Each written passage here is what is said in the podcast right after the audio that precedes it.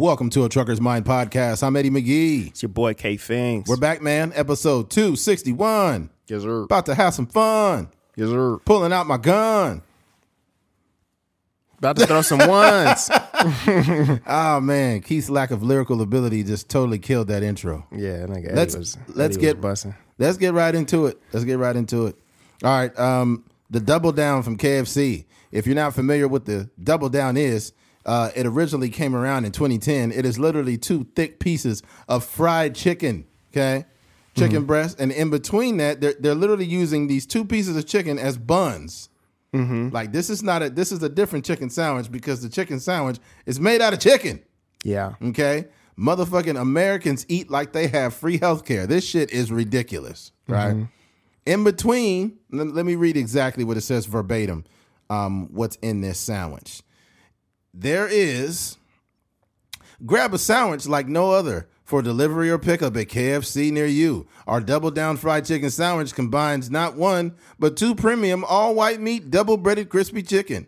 Uh, chicken breast fillets paired with two slices of smoky hickory bacon and melty cheese. Choose between our classic double down sandwich and our Colonel's real mayo, or add burst of heat with our signature signature spicy sauce. Okay, this thing is, and it says the calories of this thing are 930 to 950, which is a lie. That shit's over a thousand calories. That is a lot. This dude literally had a double down that was so thick he could, he, he tried to use both his hands and could barely hold it up. Oh my gosh. You, you, are you familiar, you're familiar with the catcher's mitt, right? How it's got some size on it. Mm-hmm. That's how fucking big a double down is. That's crazy. It's kind of pricey too. For one sandwich, it's nine. Dollars. Yeah. Yeah, man, That's expensive. that's really expensive. Yeah. You mean you you make you charge me that much money for me to hurt myself? Dislocate my jaw. Bro, this girl was eating one. She was dislocating her jaw. Yeah. I ain't never seen nobody deep throat a sandwich like that. she said, "This is the double down." She should be on Bang Bros. Bro, she should be on Pornhub the way she's eating that sandwich. That was crazy. I was like, all that mayo dripping out the back of that sandwich. Goddamn, yeah. the sandwich busted. if that double down could talk, it'd be like, ha ha.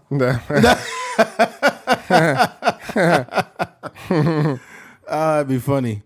It's probably some. It's probably a video out there on Pornhub. Some girl deep throating a, a double down. That's ridiculous. Yeah. Yeah. I, you know, I was telling Keith, because I don't want to get conspiratorial, but I always feel like when they come back with these certain items, that something bad is happening in the world. Mm-hmm. I feel like I feel like there are certain connected parties that have um, influence on what distracts the masses, right? You mm-hmm. got a chemical spill in Ohio that no one's talking about anymore, and then they come out with a chicken sandwich. Mm-hmm. They did this before the pandemic. The original pandemic was that goddamn Popeyes chicken sandwich, and people was dying over it. Yeah. But that's not it, folks. We got another one. You got a Hidden Valley Ranch ice cream that came out. Mm-hmm. This has to be the single most nastiest fucking shit I've seen. They got a Hidden Ranch, literally a Hidden Valley Ranch challenge where it's literal ice cream with ranch in it. It's a challenge. Yeah, people are just they got little tubs of this ranch ice cream, and I don't know if it's experimental or whatever. People are eating this shit, man. Mm-hmm. They're eating it for real. It's like, dude, what's going on? That's crazy. Yeah. What are you hiding? What is the government hiding from us, man? You giving us big chicken sandwiches, and then now you're distracting the black and white people. Now, okay, you got the black people with the fucking chicken sandwich. White people eating ranch. Now you got white people with the ranch. You got Ranch black ice people with the chicken, white people with the ranch. What's next? Do they uh they have like um like that garlic festival? Have you heard of that? It's up in like Go- uh Gilroy. Yeah, it's in Gilroy. Yeah. That I heard they have like uh garlic ice cream and stuff up there. They probably do, but it's understandable from them. That's like a garlic spot. That's like what they do. But ranch and ice cream. Yeah. If you give me a bottle, if you give me a little thing of ice cream with ranch, I'm just gonna fight you because I think you're trying to hurt me.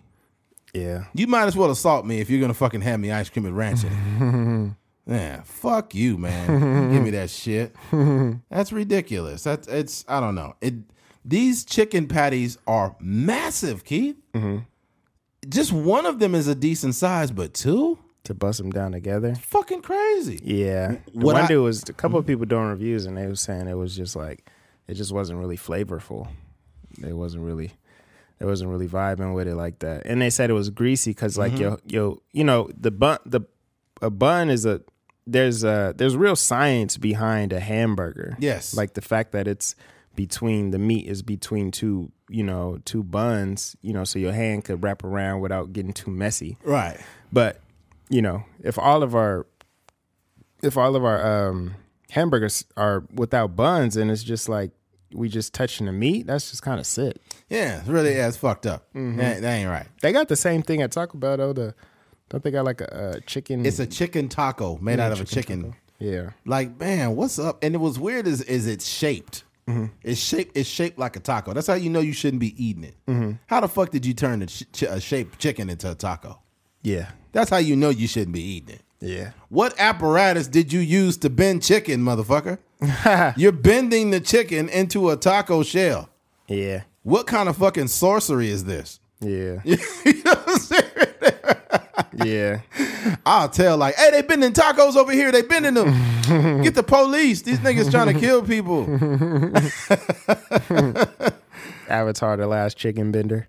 You said what? I said Avatar: The Last Chicken Bender. Last chicken bender, style bender, chicken bender. Oh man, yeah, it's crazy. you got little kids trying to tell their mom like, "Can you bend the chicken like they do at Taco Bell?" Mom, shut up and go in there and sit down. I'm making dinner. That's crazy. No, yeah, the food would be too much. I think, like I said before, the, the it's designed a specific way. The taco, you know, having the shell on the outside and the meat on the inside, is designed that like, you know, thousands and thousands of years of research and development went into them putting either uh, bread on the outside or a taco shell on the outside, so your hands could be clean. You ain't got to deal with you know the greasiness all over your hands and the and the seasonings and stuff, and then all the meaty sustenance is in the inside. Yeah, This other stuff, just the chicken on the outside, don't work. All right, let me let me. There's another article I see here. Um, KFC originally announced the KFC Double Down sandwich in a press release they put out on April Fool's Day, which makes a lot of sense because that seems like a joke that people just sort of kept going for the novelty value of it of it all. The sandwich featuring two fried chicken breasts, uh, uh, buns housing two pieces of cheese, two bacon strips, and sauce was the hot punchline during its initial run in 2010. Before planking, uh, before planking, be, before planking, before the ice bucket challenge. Wow, this is taking me back. People are idiots. Uh, before Kony 2012, there was there was the KFC Double Down. Remember Kony 2012? Mm-hmm. Everybody all of a sudden cared about this African dictator, and then they, they forgot about him. Uh, being eaten for laughs on YouTube by people who weren't even known as YouTubers. Its status as a novelty pop culture phenomenon was cemented when Stephen Colbert ate one on his show on Comedy Central, which was a Chanel, uh, uh, was a uh, Chanel on a thing, basically uh, basic cable back then. Which we all had our TVs, which was a style. You guys, this guy can't write. What the fuck? I don't think there was ever been a more obvious sign of profound psychotic behavior than KFC's new Double Down sandwich. Colbert, Col- Colbert joke ranted. It's a breaded insanity. It is a sandwich that lacks all sandwichness. This yeah, is- it's not a sandwich. Huh? yeah, this is a warped creation of a, sil- siliphilicin brain. I don't know what some really. I don't know what word he used there. Uh, whatever.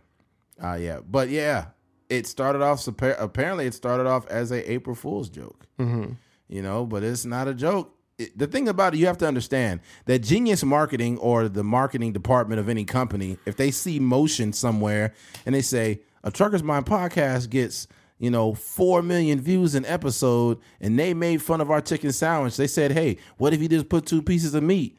And everybody started putting these fake pictures of these sandwiches. How about we just make one? Yeah, Think about how much traction. them at the house. That's free marketing. That's free marketing, man. Mm-hmm. Yeah, I, I think that if you wanted to make a double down yourself, you could make one better than KFC. Yeah, I mean, yeah, that wouldn't be that wouldn't be too hard. Nah. That's just too much. Yeah, I it wouldn't be is. eating that at the house. That's too much. Fried chicken with bacon. Like we have to stop eating like we have free healthcare. Mm-hmm. We have to stop. For the most part, my diet is really cleaned up. Before I got here, Keith's mom made us some enchiladas and stuff like that, and it was good. But I've been farting since I've been eating that. I've man, it's been it's been gas central in here. Yeah, Yeah, I was like, oh fuck. Yeah, even f- flatulence and it Oh up. man! And then I had a little birthday cake too. Mm-hmm. So I'm just stuffed full of you know. That's bad stuff. It's like somebody put the gas in me. I'm running on fucking 91 octane right now, man. God the damn, Arco gas. man. That shit. As soon as I came in this office, that shit was like, man. Yeah. I hate when you try to let it out slow and it still be loud. I hate when you try to let it out s- slow and it still stink. Well, it's not gonna. The smell's not gonna fucking change to the, the, the speed in which you let it out, Keith. But sometimes like your fart don't be that bad. But sometimes when you let it out and you cuz if it's la- if it's loud and it stink, at least everybody know you farted. But if it's if you try to let it out slow and it's quiet, then you could get away with it if it don't stink. I'm not worried about hiding farts at this age, Keith. At 38 Right, you just don't want to be like passing. No one wants to be have a stanky ass around like people. That's It's just not. I've had not- it happen right here in this fucking elevator, dude. Yeah. I was coming up this, and it was this very pretty Mexican chick. She Mm-hmm. probably could have been no older than like probably 30 or something. Really cute. I laid the nastiest, loudest, hottest fart in the summertime, and I was coming up here to grab a package from the office. Mm-hmm. I farted. She got on. I just folded my arms and kept my face. That's because you didn't want to admit you farted. well, I mean, she's gonna. She smelt it. She know I shit it. She know I. If she would have said, "Oh, it smells in here," I just would have said, "Sorry." That's crazy. I apologize. if it smelled too bad, I'll just let the person know. Like, hey man, this is. You might want to scoot. I don't need to let you know. Nigga, it stink. What are you talking about? It's an to let- unknown element just floating around in the air, and you just gonna let it marinate. Well, I mean, I'm not gonna. I'm not gonna try to. I'm not gonna try to save the moment. I don't know you. I don't This know. is what you. I do. With last time I farted and it was like bad, bad. Um, I was filming with my guy uh, Pat. Yeah. And then um, we were filming this uh, comedy special, and then when we moving around, it's like three, four cameras set up. And then uh, I was sitting in the back, like most of the people that were uh, at- like watching the show were in the front. And then uh, it was getting near the end of the show, and I had I had like gas the whole night, and I just Yeah. let one loose. But I was dolo, like I was sitting by myself Yeah, for the yeah, most yeah. part. Then it wrapped up, and Pat came and tried to talk to me, and it just like the smell just kept getting worse and worse and worse. And I was like, bro, like you might want to scoot away because I just farted. He's like, ah man, ah, and then he just walked away. Ah. Okay, thanks for telling me, man. Ah man. He just walked away. So yeah, I'm, I'm, you know, if it's bad, bad, I'll just, I just let the person know because I don't want them just, I don't want it to just be like them not knowing what's going on. Like, dang, something stank. You know, I just, I rather let them know. It, at the end of the day, it'll smell like shit. You'll know I farted. What are you gonna fucking confront me about it? Like if it's like a situation with like you and Pat, okay, I get it. Mm-hmm. But if I don't know you and it smells like fucking boiled eggs in there, and you get on, just assume I farted. What are you gonna do? You gonna fucking fight me now? No, I think you just, you just want to know Because if I let you know, hey, I'm sorry, I farted. Now you're gonna because it you might get- not you- be you. It might be like sulfur in the thing. Well, they could just guess. They could just guess the smell. you're gonna judge me regardless. If I tell you I farted, you're gonna be like, "Oh my god, that big black guy on the elevator farted. Yeah, he's it- such a horrible person." And then if and then if I don't tell you, he's gonna be like, "I think that big black guy farted." So either way, you're blaming me for farts. Yeah. You're fart shaming me. Okay. I guess yeah. that's like, uh, that's that's like the, uh, what do you call it? Body dys fart dysmorphia. Nah, I ain't fart dysmorphia. you just gotta you gotta own it, man. Yeah. Yeah, you gotta own it. Damn. See, I just fucking farted out. God damn. See, man, it's all I'm not that shit messed my stomach up, man. all that goddamn food. Somebody's gonna fucking somebody somebody might share that clip. I don't I'm not tripping, bro. The average person farts 15 times a day. If Farting is okay. Just just acknowledge it. If you're excessively farting, that's a problem. That means something something foreign is in you. I think one of the worst farts ever was when DJ got on got in my car. We went out of town. I forgot where we. Oh, we went to the comedy store. Went to the comedy. But he didn't say nothing. That's why we said something. No, I know. But That he- nigga was just sitting in the back, and it was just like hot and stanky, and what what it was is he didn't even fart in the car. That shit followed him, and he sat in the back. Man, he smelled like he ate fucking unclean rodents or something. It was so bad. I was like, dude. he's smelling like hot garbage. I'm like, bro, my god. He's sounding like a sanitation man. Yeah, dude, you got something living in there. You got some living organisms, DJ. Mm-hmm. God damn. Yeah, that's crazy. Yeah, man. Sometimes, hey, you get, take it. Get, you might need to get a cleanse or something. That's what I'm gonna. I'm gonna try to get a colonic on my It's vacation. around your time, ain't it? Huh? A colonic, not a colonoscopy. Oh, what's a colonic? A colonic is where you you get cleaned out. It's just uh, it's like they, you have a tube, and it goes in your uh, your rectum, and it literally puts warm water into your digestive system, and it forces waste out. So it's literally like doing like a really, it's like cleaning out your transmission. What's the difference? A colonoscopy is they just checking up there. It's huh? a check. Yeah, it's a check. That's different. But this is like cleansing and getting all the, you know, any any type of parasites. They could be anything in there. Yeah. You know, a lot of people got parasites. Yeah. Yeah. How the fuck did we start talking about this shit? That's crazy. KFC, why'd you do it? Okay. Why Why you need you, to clean your colon if you get a double down? You get a double down? That shit ain't got no fiber in it. You just eating grease and pro uh, greasy protein. That's like anti-fiber. Oh, I see. That's anti-fiber. Mm-hmm. If fiber, if if fiber could talk, it'd be like, nigga, again. Can you just eat a little bit of me, please? Fuck. Two. Vegetables. I just bought some fiber from Vitamin Shoppe right now, some powder fiber. Mm-hmm. I just add a little bit in to make sure I'm hitting all my fiber goals, man. It's important. Add it li- a little get- bit to what? I get it. drinks or something. Whether it's um, either drink or a protein shake or something, Mm-hmm. just throw it in there and shake it up. You can't even taste it. Mm-hmm. I try to get at least like 38 grams of fiber a day. That's cool. You have to. Yeah. Yeah. What is? You know, I wonder what the fiber what the fiber number is for men and women. Hold on. Like the recommended. Uh, uh, uh, uh, uh, uh, uh. Recommended fiber. 25 to 30 grams. Damn, I've been over. The Heart Association eating plan suggests eating a variety of food, fiber sources, total dietary fiber intake should be 25 to 30 grams a day from food, not supplements. Mm. Hmm. Well, this is a natural supplement. I wonder what the difference will be. I don't know. Currently, dietary fiber intakes uh, among adults in the United States average about 15 grams a day. It's probably less than that. Uh, that's about half the recommended amount. Well, I mean, ain't no ain't no fiber in hot Cheetos. Motherfuckers be eating hot Cheetos all day. You know they gotta have the nastiest shits. Fiber it's just red sauce in the toilet. Yeah. God damn. Especially them young kids, teenagers and stuff. Yeah, just walk around eating chips all day. Mm-hmm. I remember like people would like like at football practice, you know, we got the worst diets as teenagers in high Yeah. school and stuff. But I remember at football practice there would be kids like if we ran too much and then they had to throw up, it'd just be like nigga like Colors. yeah, just Cheetos and Doritos and stuff. Nigga just throwing up purple. Yeah, pizza. niggas throwing up lean. Nigga got future on his team. hey, hey, coach, something wrong with me. I don't know what's wrong with me. Something wrong. Got this Percocet making my feelings hurt. Future, stop singing and get your ass on the field now. I'm trying to cope with the Percocet be killing me. Future Hendrix. Crazy. Yeah, that's nuts, man. I never threw up during football season ever. Like they could run the fuck out of us. I never threw up. You ain't got no gag reflex. Oh, nigga, don't. If you don't fucking stop, nigga. God damn. Wow. Oh my god. Oh man, this nigga's crazy.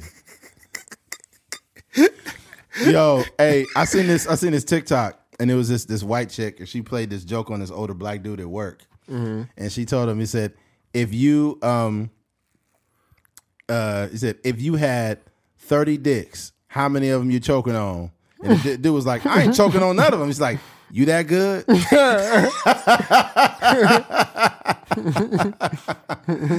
oh man, guy is so crazy. That's crazy. All right, well, KFC, you know, um, shame on you, man.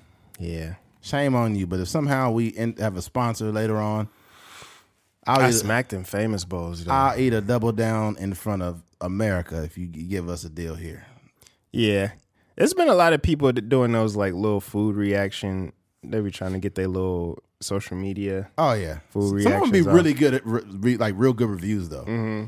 This there was this I forgot her name. I just followed her today. It was this black this black girl doing these food reviews, mm-hmm. and she got a double down. She's like, "Oh no, KFC, y'all crazy for this one." and like she did the just the review and the personality and shit. It was so mm-hmm. good. I was like, So It'd be entertaining, huh? yeah, it'd be really entertaining. Some people's food reviews are so sad because they don't got no personality. Like, Yeah. all right, I got the chicken. Let's do it. Yeah. This is two pieces of chicken wrapped in a bun. Well, there is no bun. The chicken is the bun. All right, let's see what this thing tastes like. Not so bad, KFC. I give this a nine out of ten. You're like, nigga, go to therapy. Go He's depressed. The chicken got you stressed the fuck out. He's some Prozac. yeah. That's crazy. Nigga, put some uh put some antidepressants in your chicken sandwich. in the middle of the sandwich, we got antidepressant sauce. yeah. What's this? Sometimes we'll mix the uppers with the downers. Yeah, sometimes we mix uppers and downers. Sometimes we put a squirt a little heroin inside of my sandwiches. it's always good to get me up in the morning. My favorite thing to do when I have a double down is listen to Drake. Wow, I don't think listening to Drake. It'd be more like my favorite thing to do when I eat a double down is listen to Marilyn Manson. It'd be a nigga in the basement eating a double down. The beautiful people, the beautiful people. this nigga's worshiping the devil down there. All right, switching gears. Uh, ben Shapiro on child hunger. Uh, recently, um, the conversation of child hunger came up, and Ben Shapiro made a statement. Um, let me see what I could get what he said verbatim. I remember it, but there you go. ben Shapiro on child hunger. All right. Let's see if I could pull this. Just use this. Hold on. Mm-mm-mm. Hold on. What is up, everyone? I hate when people always put their fucking two cents in. Hold on.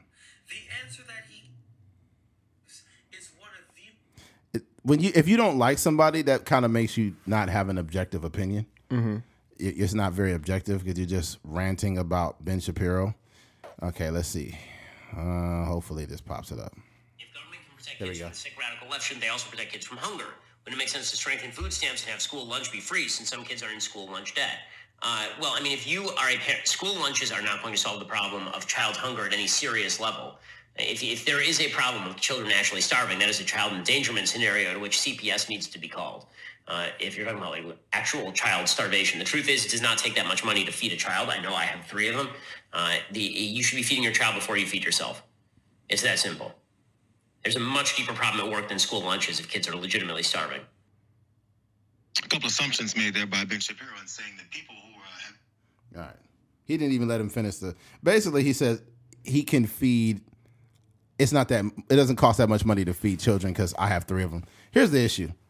The issue with these statements is, is when you don't have any relatable experiences, you'll be speaking from a lens that's not accurate, right? So Ben Shapiro says that, but during the pandemic, the universal lunch program was put in place to prevent children from child hunger. And child hunger is not just like, "Mm, I'm hungry, I need a snack, mom. It's basically mom and dad are they could be working full-time jobs, but in America, with not only inflation, but just the lack of uh, pay, that those school those school lunches help alleviate the load at home. Yeah. And I can speak from experience because I grew up in poverty. Mm-hmm. I ate free breakfast and lunch every day at school, five days a week, and that helped. It helped lighten the load at home. For sure. It it literally did. It literally did. And if mm-hmm. you've never been in that position and you can't speak to that experience, Ben Shapiro is a multimillionaire, right? What I'm not going to do is shame him from being shame him for being successful. I think that's what we all aim to be. But here's the problem: when you're speaking from the lens of a person who has never been in poverty ever, and you have not done your due diligence in speaking to people and average Americans who live in these situations, you just start saying anything, just like this nigga just did now. Yeah. Like that, come on, Ben. Like that's ridiculous. Mm-hmm. That's ridiculous. And I'm not one of those people that look at rich people like there's a, a extremely far left ideology that will look at rich people and say, "Look at these rich assholes." Somebody being rich does not automatically make them an asshole. Sometimes people really worked and busted their ass and really, you know, um, their hard work allowed them to create that business and get it off the ground and be a multimillionaire in the one So just because somebody's rich doesn't mean they're an asshole. but on the flip side of that, just because somebody is poor doesn't mean that they lack credibility as a parent and that they should have CPS called on them, like fucking Ben Shapiro said. Yeah. I think people demonize poor people because they don't understand poverty, and that's that's the issue in this country. You got too many people doing that. Yeah. Yeah, so this is this is just really unfortunate. Yeah, there's this idea like I think on when we really look at it, um, you know, we do all have. God dang, What happened? you farting, bruh. this is making my stomach turn. So, Nobody even heard that till you fucking said something. nigga, I heard it. What are you talking? You heard it on that mic, I don't know if I heard it on the mic, but I heard it in real life. man. Um, we better finish this podcast before I have to take a shit. Yeah, we gotta hurry up. Um, but yeah, I think that a lot of people. Um, I forgot. I lost my whole train of thought. But I think that a lot of people are. Um, we tend to like speak on experiences that we have. You know, no, we don't have um, any real experience in in those situations. And I think that when somebody like Ben Shapiro, is he Jewish? Yes. Yeah, well, he's Jewish. I don't know where he grew up, but he, I'm sure he grew up middle class, and now he's you know extremely successful. Um, when you peak, when you speak on poor people's situation, like you just haven't lived it, and you and you don't have any idea what it's like to be on on welfare. You don't have any idea what it's like to get um, free lunch. You, you, it's just a whole world of um, experiences that you just don't even understand. And when you're speaking about it, like from this, um, you know, a lot of people speak about it from like just a a one to one like American dream perspective, but that's just not that's not people's reality. That's not Eddie's reality. That's not my reality. You know, when I was going to school, we grew, we, you know, my mom uh, or my parents were getting food stamps, and I had free lunch, and that's just kind of what it looked like. I didn't eat breakfast at school, but I ate lunch at school um, for free every single day. You know, whether I liked it or not, and there was some other, you know, some of my other friends that had. Uh, you know their their parents would take them off of campus and they would go to Burger King or McDonald's every day, Right. and that's that's what they that's what their life would look like. But I could only imagine and I can only imagine, you know, what my how difficult it would be for my parents where all three well, all four of us were going to school um, at one point in time and she having to pay X amount of dollars for four kids every single day, you know, on top of, you know, the lunch, her own lunch that she's taking to work or her own lunch that she's buying at work. So it's just, it gets expensive. And, you know, it, it Ben Shapiro is an idiot, one, because like he's arguing against like the government. You know what I mean? The government thinks um, enough about free lunch and free uh, you know, free breakfast and free lunch or reduce breakfast and reduce lunch enough to give it to kids. Right. Like obviously it's uh it's put in place for a reason. Like not all these people that have all the, this whole structure as far as like what kids are eating on a daily basis and what um, what the pay scale is to get free lunch, what the pay scale is to get the reduced lunch, and the reduced lunch is usually like you know some come some kids came with like a quarter or something like that or Yeah, 50 cents 50 cents back you know to to get the uh to get the lunch or whatever the case may be. So you know I, I just think guys like ben shapiro they just they just don't know. And i think that what we need to stop doing we can have opinions or like thoughts about certain situations but the best thing to do in these situations is just like try to if you're gonna speak about it try to live it try to experience it or at least communicate with somebody Yeah. from from these spaces 100%. you know what i mean like that's just if you were to tell my you know mom when i was going to elementary school that like um what the free lunch at school is not doing anything she would be like what What? like that's just the stupidest statement I've ever heard. You know It- what I mean? the- these are things you say when you're completely oblivious to stuff. Mm-hmm. That's why, like, if I have a statement, I may say, let's say I say something about women or whatever the case. What I do immediately is I push back on myself. Mm-hmm. I push back and I'm like, okay, when when women say certain things, it's important for me not to invalidate them because I don't know what it feels like to be at a bar or a club somewhere and have them have somebody grab me aggressively and you know I don't know what to do, whatever the case. Mm-hmm. I don't have that experience, so I can't. I think that sometimes we could get caught up in validating something that we don't understand yeah. right? And I think I've done it many times, even with women. Like, look, I've never like I don't hang around guy. I've never seen a guy tell a woman this or that. Just because you never seen it, nigga, that don't mean it didn't fucking happen. Mm-hmm. That don't mean this dude's just not trying to grab women up and take them off into a room somewhere or whatever. the case. Like these things really happen. Mm-hmm. Yeah. So I think just because you have not seen it doesn't give you the right to. The, the only time I'll push back on that is if they make it seem like every man is doing that. That's a problem. Yeah. That's a generalization. I'm not talking about that. yeah. Yeah, that's a problem. Mm-hmm. And they're like, men just want to grab you in this. It's like, stop it, baby girl. I don't move like that. Yeah. Right? I got to make sure you understand that. We ain't all Michael Irvins out here. Yeah. Oh God. Yeah. Yeah. And then you know, um, there was a I forgot her name. That's the the smaller black woman downstairs has like a little clothing thing business. Oh, yeah, I don't know her name either. Yeah, She doing her thing though. She got a whole truck out there. Yeah, I know. She had that truck out, and I think she was kind of apprehensive to like ask for help. Oh, really? Yeah, I can't. I, I walked in and I was like, "You good?" She's like, "I should be fine." I was like, "Are you sure you're good? I can. He- are you sure you're good? I can help you out. Like I can mm-hmm. help you pull that in there."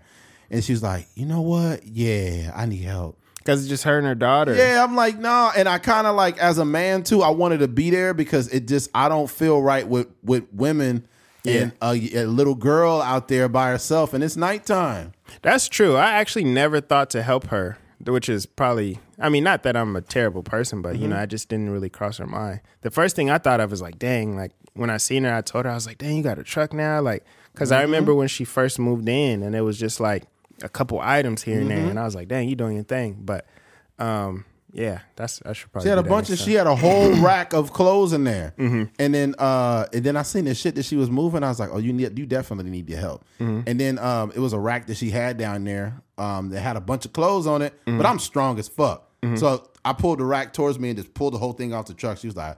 Oh, whoa, well, that'll do it. Thank you. Thank you, right?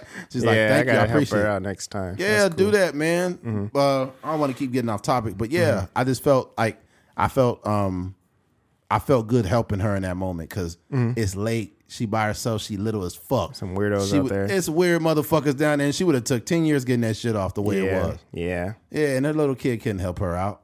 Yeah, her daughter is just holding the door open and looking at herself. Yeah, yeah. Anyways, but yeah, man. Um, I, I think that when you're uh, completely oblivious to how other people live in this world, you make statements like Ben Shapiro just made, and it happens a lot. Now, I don't always. My thing is, is since I base myself in being an objective person, I've heard many things that I absolutely agree with on Ben Shapiro, and I've heard things where I'm like, this guy's a fucking moron. He's a complete idiot, right? Um, but I don't like to generalize or um, completely wrap a person's personality in something that I based in what I don't like about them. Yeah. I try to find validity in people, and I and you know, and that's how I feel about Ben. Even even when it comes to um, Candace Owens. Yeah. I feel like Candace Owens has been completely disgusting at times, especially when it comes to the black community. The things she said has been kind of like almost like self hate. But I've also listened to her make extremely valid points about many things. Yeah. I think the thing, you know, one of the things that I've been um, aware of is even commenting on rich people's experiences. Right? We don't know. You know, like um, one, you know, rich people got their own set of problems, and then two, a lot what a lot of uh, people that ain't got no money do is we either judge people on the donations that they made. Oh, Jay Z only donated hundred thousand dollars to this organization. He should have Right. donated ten million or whatever. Um, or you know they, they or when people do donate to causes, what they'll do is they'll be like, "Oh, it must be tax season. It's just another write off for him," and it's just like like it's either like it's a lose lose situation for these people. So for me, I you know I'm not wealthy by any means, and I'm not telling nobody what they should do with their money. Um, because I know in certain instances I'm not the most giving person. You know, I'm more, you know I do help people out um, in my personal life, but I'm not the person donating half of the money that I No, make to me you know, some organization or something like Me that. Me neither. So, I st- I got to the point where I stopped giving uh, Panda Express money now, yeah. and it, and it was crazy. Oh yeah, yeah, yeah, for sure. I don't do that. It was a it was a thing. It was a thing like uh where was we at? I don't know. Me and my girl was in a drive through and I was paying for uh whatever food we was getting. and uh maybe it was at Taco Bell. So she got her whatever. I got my little meal, two chalupas or whatever. And then uh they were like, "Hey, do you want to uh, donate or do you want to round up and donate to blah blah blah?" And she was like, "Yes." I was like, "Nope." I said that from the passenger seat. Nope, Nope. that's not. You ain't taking my money. I don't No. even know where that money is going. And the way they frame it sometimes, it's like, come on, man. They be mm-hmm. like, do you want to donate to the Children with Broken Legs Foundation? You'd be like, damn. no. nah, they leg gonna heal anyway. Yeah. Yeah. Yeah. yeah. Do you want to donate to Children Who Fell Down the Stairs Foundation? I mean, did they break something? It'll be all right. I'm not giving them motherfuckers my money no more, man. I ain't talking about the kids, but why the fuck does Panda get a percentage of this shit? Yeah, they do be doing that. hundred percent of my proceeds yeah. to go to the fucking kids. Yeah. Do you want to donate to the little kids in Africa with big bellies and flies all over? Actually, y'all can take my money. I'm, tired of seeing them little black. Do you want to donate to the IG Model BBL Foundation? like, no, motherfucker, I don't want to donate to that shit. no, it's facts. No, it was uh, who was it? Like uh, Russell Wilson. I think he had gotten to a situation where he was he was skimming off the budget for some nonprofit organization. What? Yeah, because you know, I mean, in terms of a nonprofit, they gotta they don't have to, but they do pay pay their employees. So Yeah. you know, sometimes they'll be having a handsome salary, like the guys at uh, the guys for um, Goodwill and stuff like that. They the CEOs of those of those uh, corporations, they be having like nice little million dollar, multi million dollar salaries sometimes. Holy shit, that's crazy. Yeah, so Red Cross and all that. But you know, and it just it's a business at the end of the day. It doesn't, you know, and and part of their them being there is like um it's conducive to the business. You know, when you when you become a CEO, like if you're the CEO of Disney. Um, you're providing a service that is as valuable as sixty million dollars a year. You know, at least that's what they're that's what they're saying. So Imagine this in the in the future. It's gonna get real tough for IG models. It's gonna be that little music in the background. In the arms of an angel. would you like to donate to a BBL? fly away from here? These BBLs are getting really expensive. the stars has become toxic to these women. Since the pandemic, and the PPP loans, the BBLs have been getting out of hand.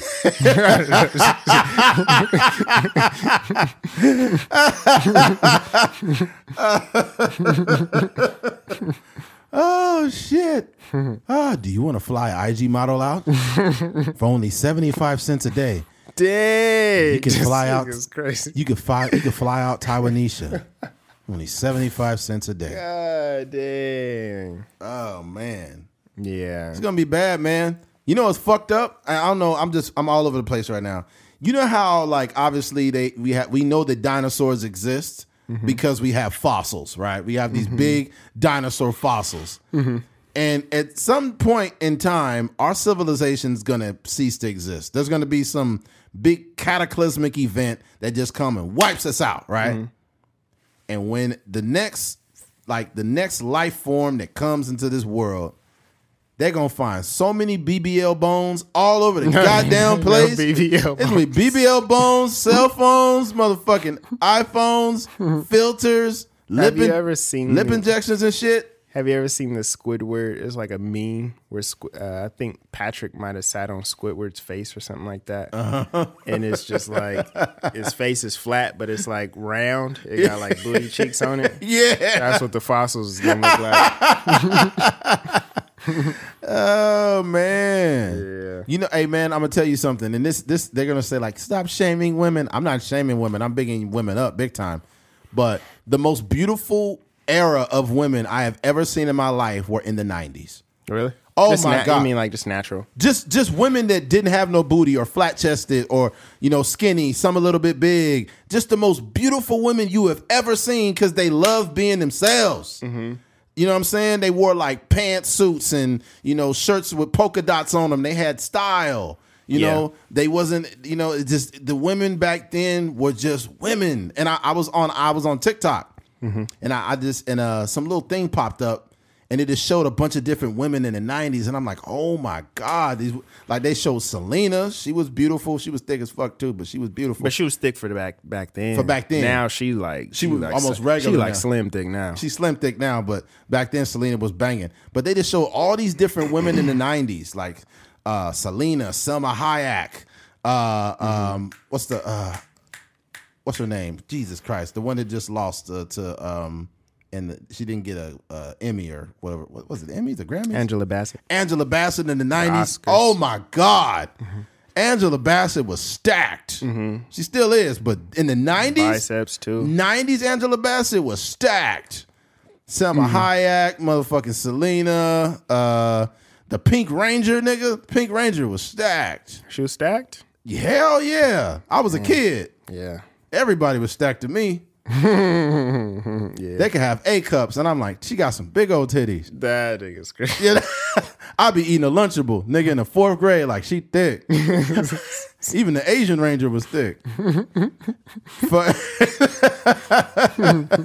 A kid brain different. yeah, that kid brain is different. I'm like, oh my god. Yeah, it was just a trip, man. Women in the '90s were just different, man. Mm-hmm. And I just remember being a little kid, seeing all these different women with bangs in their hair, and Yeah. and I remember like um, some of my mom's friends back in the day because we we lived we lived in Delano for a while. wasn't a whole bunch of black people, but all her friends were like, you know, her age, which they were all young, Mexican chicks. They all had, they used to use Aquanet. What's that? Aquanet is a, it's a like an aerosol spray. Psh, mm-hmm. They spray they bangs with it, psh, like mm-hmm. straight up, almost like chola status. Mm-hmm. Yeah, she said they would be hanging out. I just remember how just how just women were in the nineties. This is way different. Yeah. Nowadays, it's just girls with BBLs and fake lips and lip injections. and Yeah, the makeup is OG sucking the fat out of their stomach and shit. Like, just be yourself. Yeah. Just please be like you and your natural state. And I would be called for body shaming if I said you are fine the way you are. You mentioned have an opinion about how women are. Mm-hmm. And it's like the same women will be like, men don't know how to be men anymore. Yeah. They don't know how to court us anymore. Yeah, time, what I realized is like I was I was uh I, I was in church earlier and you know they're preaching about um you know the biblical days back when Jesus was walking around and stuff like that. And- Jesus Christ had dreads, so shake him. Like 2000 over 2000 years ago, right? And I was just thinking about how like how different, you know, things have changed in, you know, in 2000 years.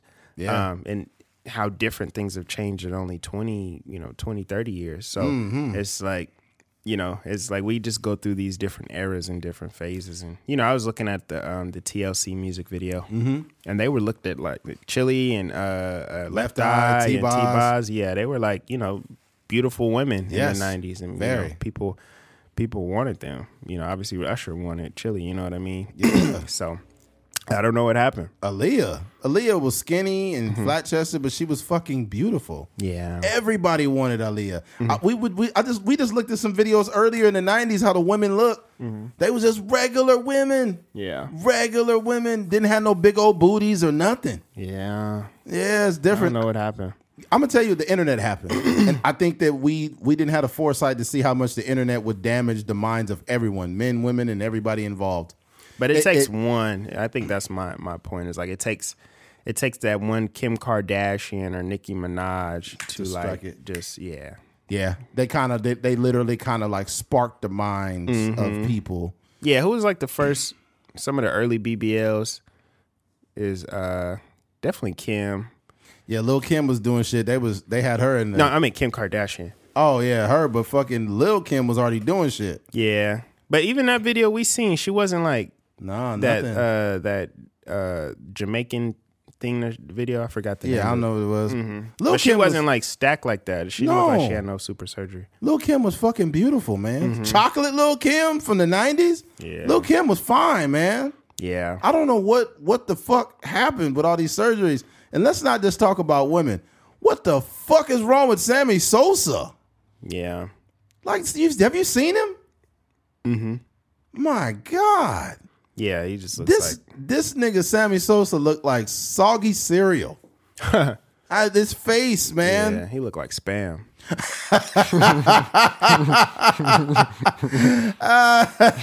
We not talking about the spam you see on Pornhub and the fucking pop ups. We talk about talking about no emails. yeah, we talk about the spam in a can. Sammy Sosa's fucked, man. That Yeah. guy is terrible. Yeah. Yeah, how do we get here? He look like a vampire. Yeah, it's terrible, man. Mm-hmm. Yeah, you gotta love your melanin, man. That's ridiculous. that's ridiculous. Yeah. Nah, um, yeah, we jumped way off the Ben Shapiro shit. This is one thing I'll add to that whole child hunger thing is when I played varsity football in high school. every Friday we had a team meal. Every Friday, and we had a team meal for breakfast. Oh, And- yep. Yeah, we had a team meal, but it was always something big. Like we have like steak and eggs. Yeah. They grilling us big ass fat steaks with Just eggs. had a steak and eggs. Yeah, for breakfast, man. You know, we eating that, or we eating, you know, some other different meals, Used to have some potatoes. fire, big old fat breakfast burritos. Yeah, big burrito, whatever the case, right? And here's the thing: when you come from poverty, you look at that meal a little different Mm-hmm. than a person who just used to having food all the time. Mm-hmm. And people be like, "What do you mean? What's the big deal?" Well, that meal to me meant like, "Oh shit, I'm gonna eat good today." Yeah, Because when you don't got it like three that, me- three meals too. Yeah, we would because we would. Did y'all get food before the game? no, we Oh, y'all didn't get no food before. no, no, no, we didn't do nothing before the game. Uh, uh we only ate that morning. Mm, okay, Yeah, but because we would get we would get pizza, like light uh, light cheese though, light light cheese on the pizza, light sauce, light cheese on the like Little Caesars pizza. ugh. I'm surprised y'all wasn't on that field shitting yourself. Yeah, and then on Thursdays we would get uh we would get panda, but just the uh just the noodles. What? Mm-hmm. What was up with Coach Gola? What the fuck was he doing? He was he was taking care of us, bro. Noodles from Panda? Mm-hmm. And what else? Uh, just that. You just get like they you get the pans, and then you could go get like couple servings. Like you might get one little bowl, and then go back get another one. Throw some soy He just putting carbs in you guys? Mm-hmm. That's what he was doing? yeah, but it was uh, what I realized is like you know, Coach Gull is a coach, but there's like there's an organization like the boosters, the families, and stuff like that. They they be Mm, They was taking donating. Yeah, Yeah, they, they've like been that. doing that even when I was there. Yeah, yeah. yeah, yeah. But that that's it. Take when they say like you know the cliche, it takes a village. Like when you really like if you were were let's say you know you and I we get a huge or when we get a huge uh, podcast deal with whomever, or we just stay independent and just make a lot of money.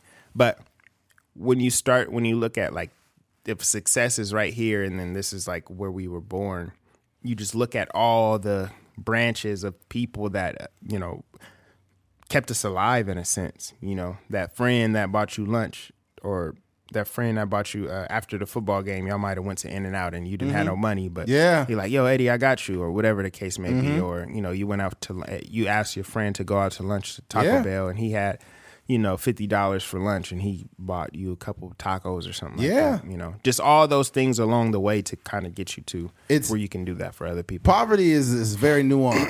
it's very nuanced. Like there was times where like my dad's car breaks down, right? It's messed up, and I go to I have a teammate that has a nicer car than my dad. Mm-hmm. Right.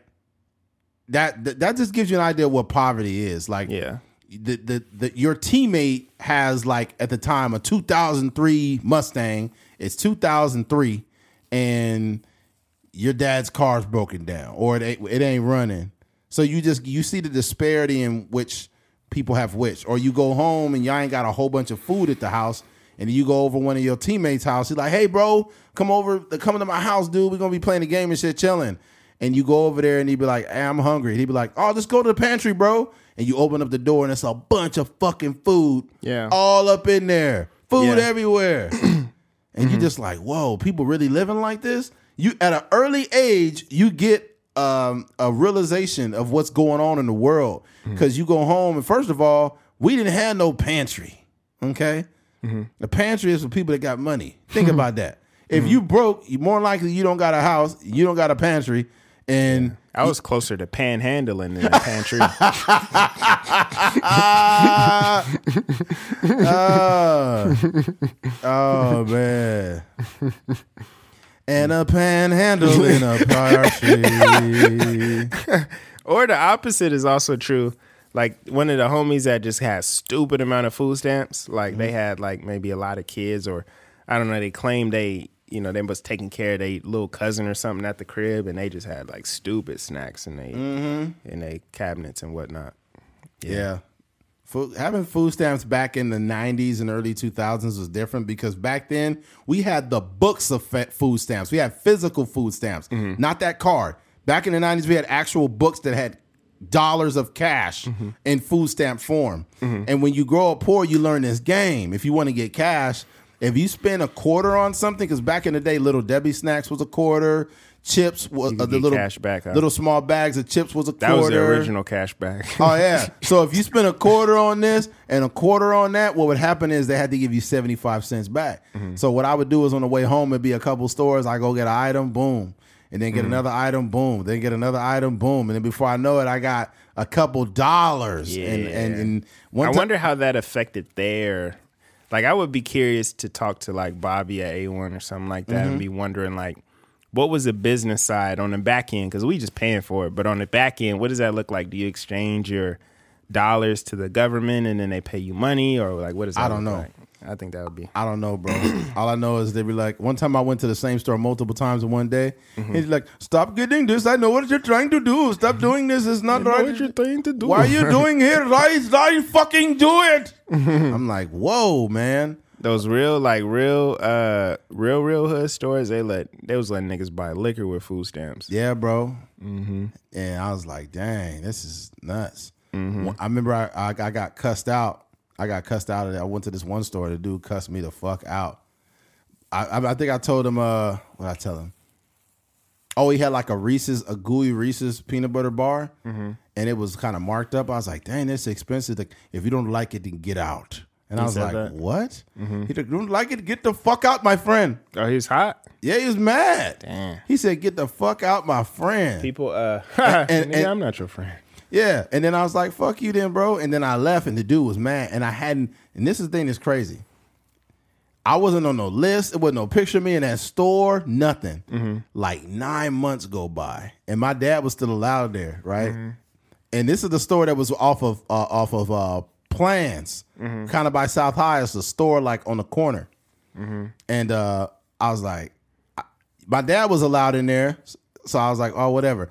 I tried to go in there one day. He's like, you're not allowed to come in. Get out now. I'm like, nigga, that was nine months ago. Because he, you just disrespected his food? I don't his- know. He kicked me the fuck out. Yeah, they be I'm taking it about the- personal with their food, man. I'm sorry about the Middle Eastern accent. That's how y'all sound, okay? no, You probably still go in there and he kick you out. I remember you 20 years My, ago. fri- my friend, you get out. black, get out, black. I'm like, that's not my name. It's not black, man. The the the logic though to call you your like him your friend, like he's calling you his friend. Yeah, I don't know, man. But it's I- like, I, nigga. think that there is a general. I think that it, in regards to stereotypes, there is a generalized idea or of what black. Like if you said somebody black, they'd be like, "Get out of my store." you Know what I'm saying? Like it'd be some white guy making that voice. Yeah. If it was an Indian guy, it's like, "What are you doing?" Like if it's an Asian, they'd be like, "Um, I want you do here. I don't know." You know. Get out of my store You, now. you get everything, everything for cheap price, right? Cheap price. But, but that's racist, right? yeah, you know, I guess that's considered racist. Mm-hmm. Me personally, I've heard some white folks make some black accents, and that shit was funny. yeah. I Like was- stand up comedians. Yeah, I Mm. was laughing, especially when it's based in them being around. When something is racist, it's because they haven't done any type of uh, how do you say it? They don't have any type of backstory or experience. Mm-hmm. Yeah, But when it's like a white dude who grew up with a bunch of black dudes and they do like the voices, that should be funny because it'd be real. Mm-hmm. You'd be like, oh, okay, this is funny. Like when Schulz do Schulz was cracking a black joke on this dude that went to a show late. The dude walked into a show and he had a bag of McDonald's. He's like, yo, if this ain't the blackest shit ever, you showed up late and you brought chicken. Bro, everybody was dying. yeah. I don't I don't think the people that listen to this podcast think that though about us because they actually listen every week. If you a casual person, they'd be like, they probably would tune out. Yeah, They'd be like, fuck you. Mm-hmm. My dad is Indian. my friend. my friend. If you're telling me to fuck myself, we can't be friends That's anymore. what I'm saying, nigga. We not friends. What is that? That's a fucking oxymoron. I don't even know you. Yeah, Yeah. and you be taxing me every time I come in here. Yeah, it's like, man, you didn't man, how how did my debit card keep getting charges, motherfucker, every time I walk in the store? Yeah, Nah, fifty man. cent charge. Yeah, it'd be nuts, man. Yeah, Be like, what the fuck? yeah. But yeah, there's that man. I, I we went all over the place, and then back around the corner again with this shit. But yeah, man, for all of those that have grown up in poverty, you understand what it is, man.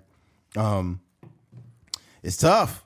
Yeah. It's it's tough, man, and um, those meals that we get or going over a friend's house and hanging out and eating there. That's all alleviating pressure at home. For sure. Man, uh, it's all alleviating pressure. And so any any kids going through poverty now, I pray for them, man.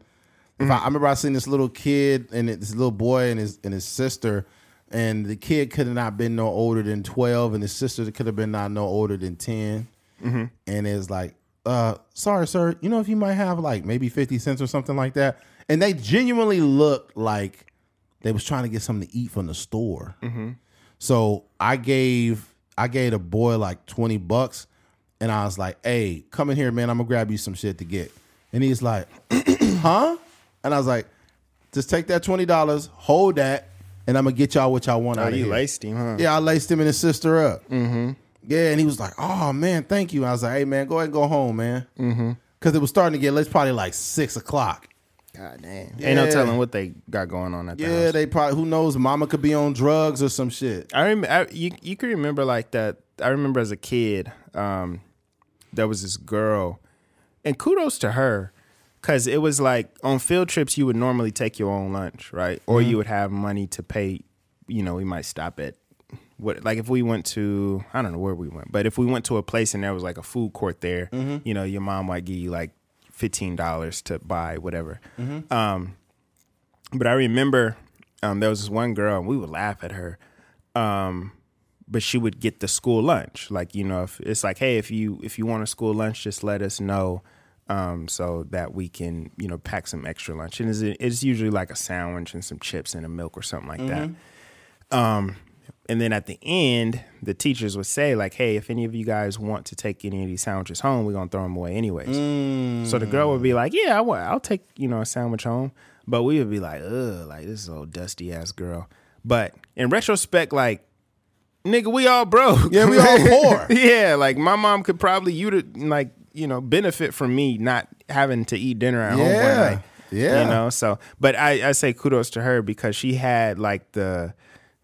I don't know what you would call it, but she didn't have pride or whatever, you know. She just grabbed a sandwich and, you know, it was it was nothing to it. Yeah, better to eat that than fucking go home hungry. Yeah. And because, you know, we're kids and we don't have enough real world experience Mm-hmm. and we're so ashamed of being poor that we have to act like we're like not as poor as the poorest people. For sure. And we poor as fuck. I went to school with kids that wore the same shit the whole year. The same pair of shorts, the same t shirt. I went to school with motherfuckers that didn't even have jackets.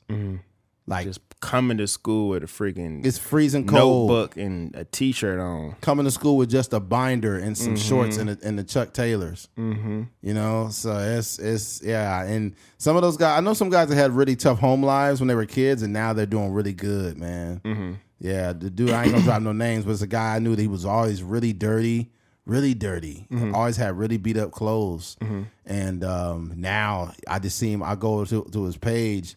This nigga got Gucci on. Mm-hmm. Yeah. he wearing Givenchy. He wearing all kind of designer shit, and he got it stacked all over his bed. I'm just like, this guy's got like Mm-hmm. That's a little OD. It's OD, but it's like it's like a fucking trauma response. Yeah, for sure. it's like. I was so dirty and I looked so bad That in high school. take two showers a day. yeah, Yeah. probably, man. Yeah. He probably still getting all that dirt off him from high school. it's like it's still dirt on me, nigga. I little get Charlie in there. Brown character that just got a little dirt cloud running around? him? Oh, they the one that got the stink lines on it. yeah. Who was that motherfucker with the stink lines? I don't know his name. He looked like he had a fucking circus going on around him. I forgot his That was name. your homie right there. Is that that was that like the running joke that he smelled? Uh, I don't know if he smelled. He was just like dirty. Yeah, that was like Charlie Brown's friend. He had a bunch of stink lines all around his head. Mm-hmm. Good grief, Charlie Brown. Remember his mom? I guess it was mom. Like all the parents sounded the same. Yeah, the Mama, wah wah wah wah. Wah, wah, wah, Wah, wah, wah, wah, wah, wah. Imagine if Pig, pig pen. that's his name. Mm-hmm. What was the What's the story behind him? Uh, pig pen is a uh, Peanuts character, oh caricature, uh, who is always very dirty. Oh, He often takes pride in his dirt. He, he says it could be the dirt from ancient civilizations. What? What the fuck? I guarantee you that that he ain't around no more. That that character right now would be fucking canceled Why you say that? because that somebody would say that they're shaming him for being dirty. No, yeah. Yeah, you can't have characters like you can't. Have, you cannot have Fat Albert in today's world. A fat black kid that's uneducated. Mm-hmm. Hey, hey, hey! they'd be like, get that shit off of here. it's Fat Albert. Mm. Get that nigga off of here. yeah. Yeah, all the parents on Charlie Brown be like, "Mama, mama, mama, mama, mama, mama, mama." Can you imagine if Charlie walked in on his on his mom having sex or something? Yeah. He'd be like, "Hey, mom! Oh my god, mama, mama, mama, mama, mama, mama, mama, mama, mama, mama, mama, mama, mama, mama." She tell her to close the door, but it's not in English. It's just that fucking Charlie Brown voice. Charlie Brown standing there with that fucking bird on his head, watching his mom get his claps, get her claps cheek, cheeks clap. Excuse me. Oh man. Good grief, mom! You couldn't at least close the door. That was crazy. What's the What's the Christmas special they had? I forgot what it was called. Uh, they usually uh, Charlie Brown Christmas. Charlie Brown Christmas. What's the song that that goes with that? I don't remember. I'm trying to remember. What's the bird's name? Um, Pete Petrie or something. Let me see. Because they oh, were Woodstock. Woodstock. That's right. Wood- Petrie. Who's Petrie? I don't know. Yeah, you just making shit up. It's a bird that got a name like Petrie or something like that. Yeah, and he had Snoopy on there. Yeah, Snoopy.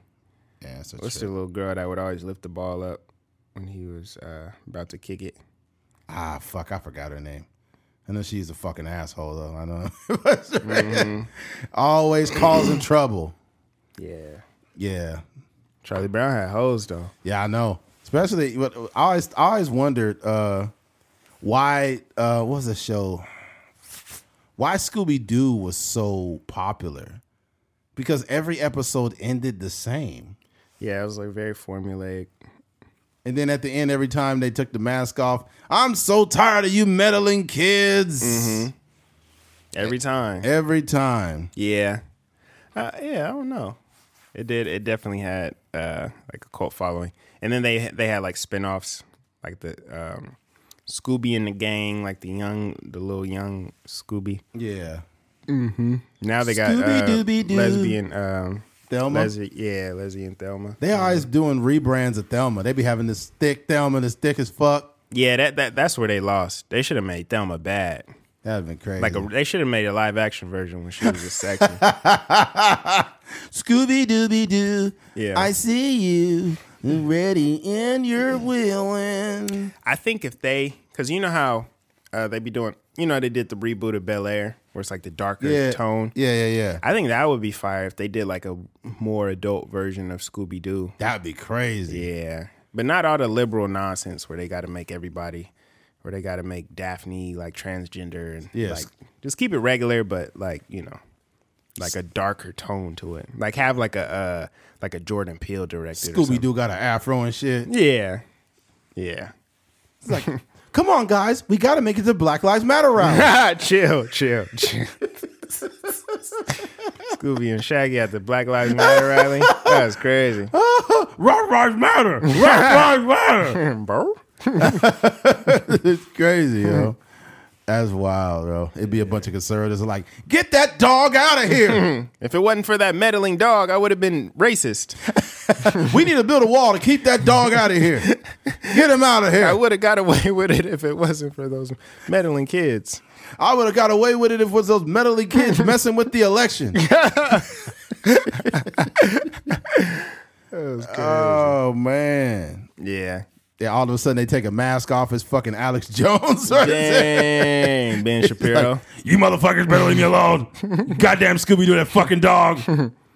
I was gonna take away all the free lunches from all the kids, but uh, those meddling kids got Oh. into got in the way. Ben Shapiro. He's like the, the, the, the biggest issue of facing uh, black Americans in America is not actually white racism. it's not racism at all. It's actually Scooby Doo. Yeah, Scooby Doo. Scooby Doo has been put in the black communities all over America, and he's got a problem and what's going on. You're like Ben Shapiro. If you don't shut the fuck up, It's actually Scooby Snacks. Scooby Snacks are taking over the world. I actually didn't have sex until I was married because it was the right thing to do. And in the Jewish community, we try to make sure we get things done. that nigga sound like he running off of fucking Windows ninety thousand. That nigga sound like an artificial. That nigga sound like my GPS system. Turn right, right here. This nigga sound like iRobot. Go past this light and turn left. this nigga sound like he getting fights with Will Smith in the future. Ah, shit. Actually, I was able to beat Will Smith before he slapped Chris Rock. I was actually the one that told him to do it because my mechanisms in my brain told me faster. That's crazy. Yo, his brain ain't normal, dog. this nigga got a Ben su- Shapiro. Nah, this nigga got a turbocharger in his brain, bro. That nigga brain, you did it, it run off Pennzoil. I'm Yeah. telling you right there. His uh his vocal mechanism is just like it's like sped up. It's super. That nigga be sounding. Have you ever? Sometimes I'll be like, this mostly happened on Zoom, but it's been a couple times on Zoom where like you know, there's people that just talk very fast. Yeah. Where I've been on Zoom and I'm like, did this Zoom line just glitch a little bit? And sometimes when you listen to Ben Shapiro, it sounds like the vid like the video yes. sped up. Yeah. And it's like, God damn, I feel bad for his wife because she be sitting there having to really receive that shit. Yeah, like how do he talk sexy? Like, just Like- just pull your leg over here, and I'm gonna eat your ass right now. Uh, according to my calculations, I'm about to come in 45 seconds. but uh, until then, I just want to let you know that you're the most beautiful woman I've ever seen in my life. And I think Yeah, it's just like something- not sexy. I think it's something that you should be very proud of. And I, I really took my time with this vagina. I made sure I did everything I could. Um, um, and hopefully, in the future, we could definitely uh, consummate our vows and have kids. Nigga, shut the fuck up. Oh my gosh, oh my gosh, this is so sexy right now. Oh my gosh, your pussy is just so wet. Oh my gosh, I'm just gonna come right now. I'm just gonna come right now. Not in, in, in two seconds, five, four, three, two, one. Oh my gosh. he be counting down, but it's faster. it's not five seconds. Oh, man. in five seconds, I'm gonna come. Five, four, three, two, one. he sound like that robot off of fucking Star Wars. The Star, yeah, Star Wars. What's Uh, his was name? R2D2? no, no, no, not R2D2. The, the, the metal nigga. The gold one? Yeah, uh, fuck. What's his name? C3PO. C3PO. He don't know. He don't sound like that. C3PO sound kind of gay a little bit. He sound like uh Didn't they say C3PO was gay?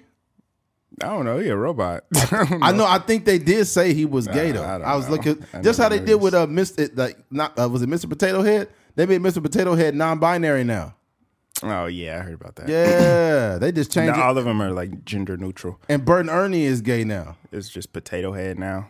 Yeah, Bert and Ernie is gay. I heard about that. Yeah, that's wild, yo. Uh, yeah, they just be uh, throwing stuff in there. What's the dude from uh, Power Rangers? I'm like, where's Zordon?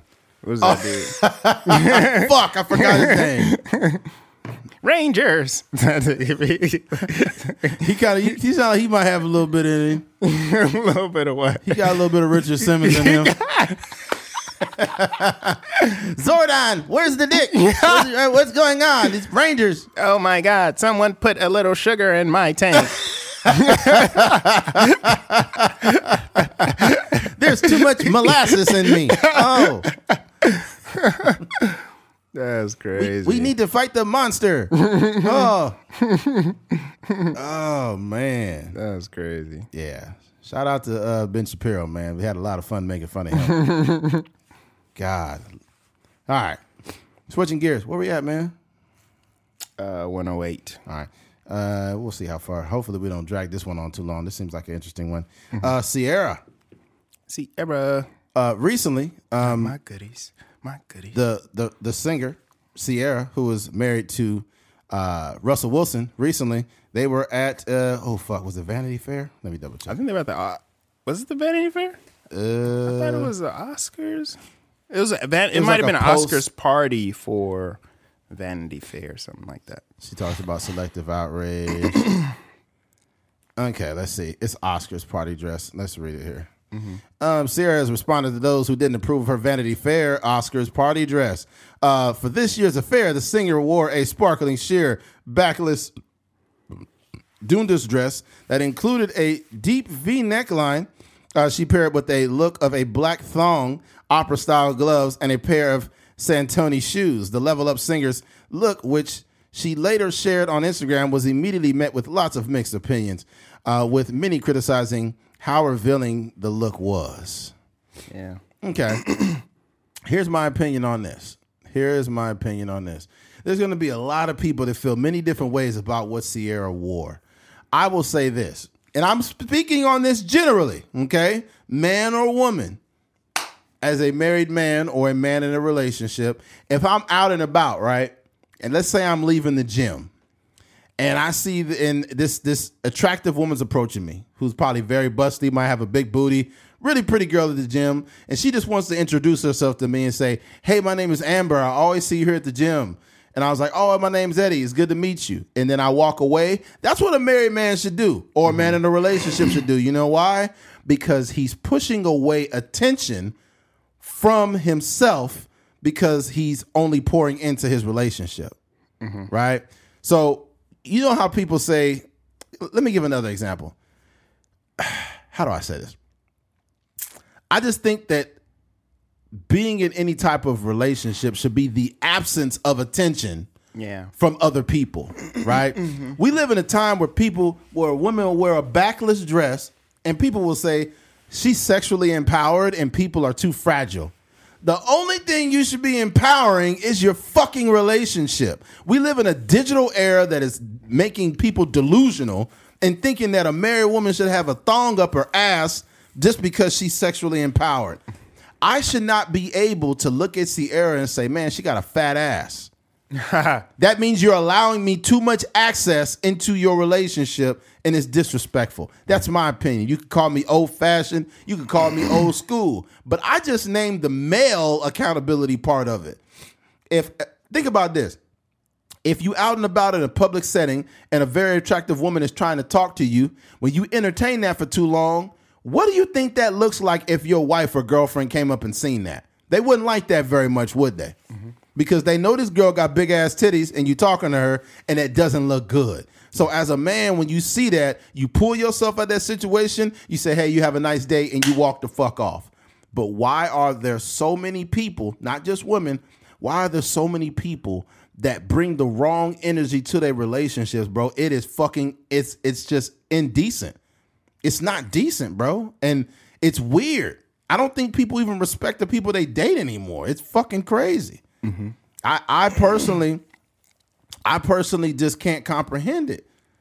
I mm-hmm. just, you know, I don't want to keep going over the same point, but there's something else I was want to really get off my mind too.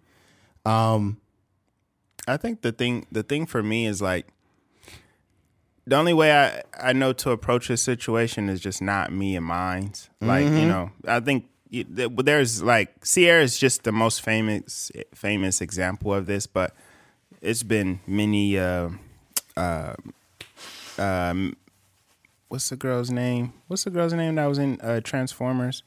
Uh, mate Megan Fox? yeah, Megan Fox. Um, I can't think of nobody's names. Uh, Hannah Montana. What's her name? Miley Cyrus. Cyrus? Yeah, th- those girls. They've all had like an iteration of this, uh, this type of thing. You know, this type of dress. So it's it's been you know been going on for for many many years now. But um, I just I just don't. For me personally, like I just don't. I don't understand it. No, I don't either. Yeah, I don't understand. Um, you know, and I definitely wouldn't want my girl going out of the house like that. And then and then it's and then it kind of turns into a fight. So I think Yeah. I think for me, you know, I was telling Eddie this earlier. Like, the, I think the thing for me is just to to get somebody that you already have a, a understanding with. You know, like if you see your girl excuse me, if you see your girl and you and you met met via social media or whatever, and then you find out, or you just go through her page and you real you you look at her page and all of her pictures are pretty decent. You know what I mean? It's just regular clothes. She got, mm-hmm. you know, for the most part, everything covered up. Um, then you could then you could kind of tell like she not gonna do nothing out of the ordinary. Like if she present herself like this, but sometimes like you you can't really find that person that is like bathing suits, bikinis, titties out all on all on social media and then try to change that person. Because then it's going to turn into an argument or Yeah. like why are you trying to change me like Right. they came into the relationship like that so it's just better to be if you if you want that type of person or, or you're okay with that type of content or you're Right. okay with your partner revealing themselves in that way then you know to pursue a relationship with that type of person Yeah. because you know at, you know i think in in russell wilson's case like um he might i don't know, he might get off on something like that like some people knows. get off on other people being attracted to their to their girl I think that's really weird though too. I think I think that that's some that's some cuck shit. I'm not with that. yeah I'm not with that at all. I, Yeah. I think that what's weird is you'll see dudes that'll have a picture with their girl or post a picture of their girl, her titties all out, her ass all out. If I went to that post and I said, "Man, your wife got some big ass titties or she got a fat ass," you'd be like, "Hey, bro, don't talk about my wife like that." And I'd be like, "You already did it, you stupid motherfucker. You don't put your wife out like a piece of meat, you idiot. That's what happens when you do that." See, the crazy thing about people too is they will literally do things. Okay, let's say for example, as a man, if I'm married or I'm in a relationship, and uh, I get my best cologne on, um, I wear a t-shirt that's that's showing off my muscles. I wear tighter shirts and more tapered pants. I get my nicest car, and I'm out at two in the morning all the time. You're gonna think I'm getting pussy. Mm-hmm. If you're my wife or my girlfriend, you're gonna think that my actions are on purpose for me to get attention from females, right? And it makes sense. Your your your assumptions could be right. Mm-hmm. So when I see women out here and they got their ass out and they're Ciara's age, almost in a female midlife crisis, you in your late thirties twerking in videos, making songs for single women, like that's weird. You you delivering poison out here. How about you sing about your happy relationship? You just know what sells. That's the only thing. And you got your ass out like this, you are in a midlife crisis. You know how many women I know my age, 38 and even older, right? That want the same attention that a 21 year old woman wants? That shit is wild to me. do you think future seen that picture Yeah, I think I think I think Future picked out the dress, uh, personally. He's like, you know, it don't matter. No matter how long you with him, it don't matter. Like, I'm always gonna be your daddy. You know what I'm saying? It's like I'm married, Future. No, no, no. Look, listen here. You gonna put that dress on? I send it to your house right now. Yes, daddy. I want you to show your booty when you go up there too, so you know what's going on when I get up there. and he just hang up. Boo. I mean, shit. That's what it looked like. It looked like Future picked this shit out. Like I don't care how long you married to Russell Wilson, that don't mean nothing to me. Ain't got nothing to do with nobody but you. I, I just I just want to get you butt naked and get you showing people what. I just want to take you out and show you off. Yeah, bro. Yeah. This shit. I think the thing that the thing that is kind of sad for me is um, I think there is, and we know one personally. I think there is uh, there's one thing for them to be like the uh, like the Adam twenty twos of the world, right? Yeah, like their their partners of porn, Right, porn right. and stuff like that. Right. You know, they go in knowing that situation. Yeah. But then there's an other section of men that are like putting up with it because they that's their partner and they want to be supportive or they don't want to or they just don't have the or there's they just don't have the ability to be assertive or they're just kind of submissive in terms of their relationship.